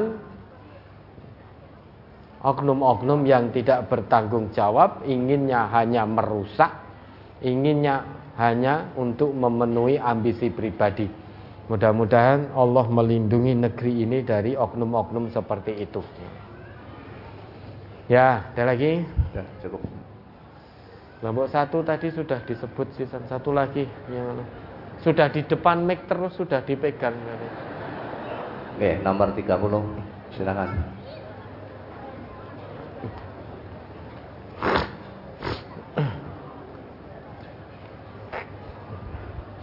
Mana mic nomor 30? Di nomor 30 mic. Tidak ada? Ya sudah kalau tidak ada nomor 30. Tadi nyebut nomor 30 atau 20?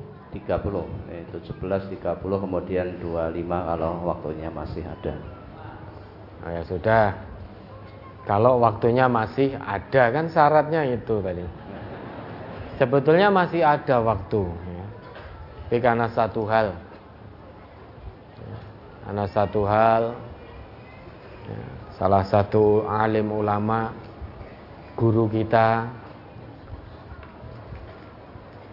dan juga saudara kita sesama Muslim ini sudah mendahului kita, maka salah satu kewajiban kita adalah takziah.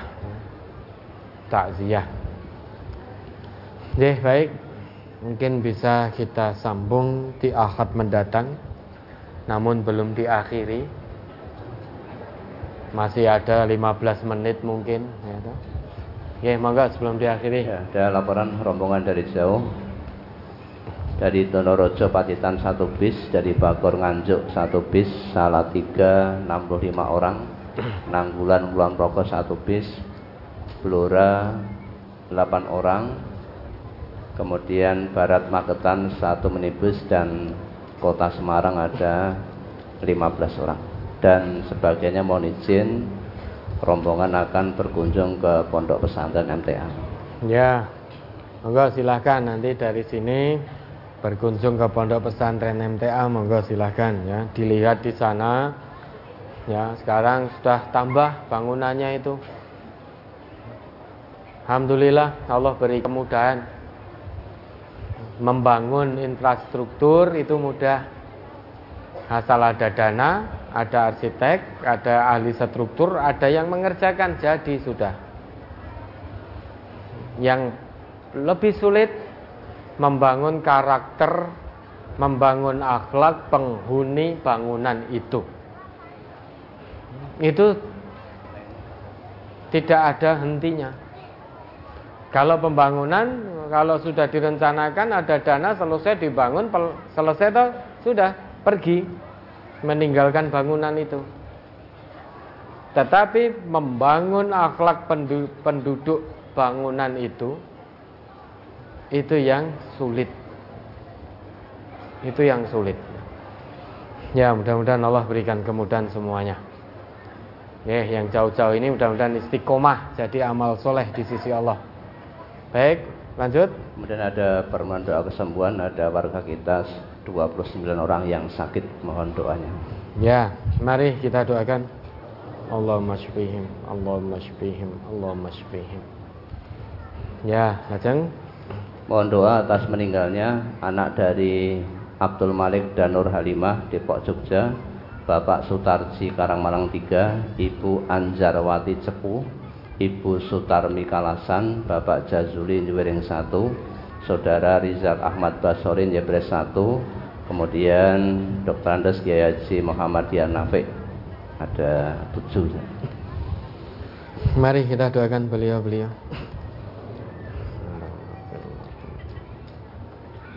اللهم اغفر لهم وارحمهم واعف عنهم وعافهم واكرم نزلهم ووسع مدخلهم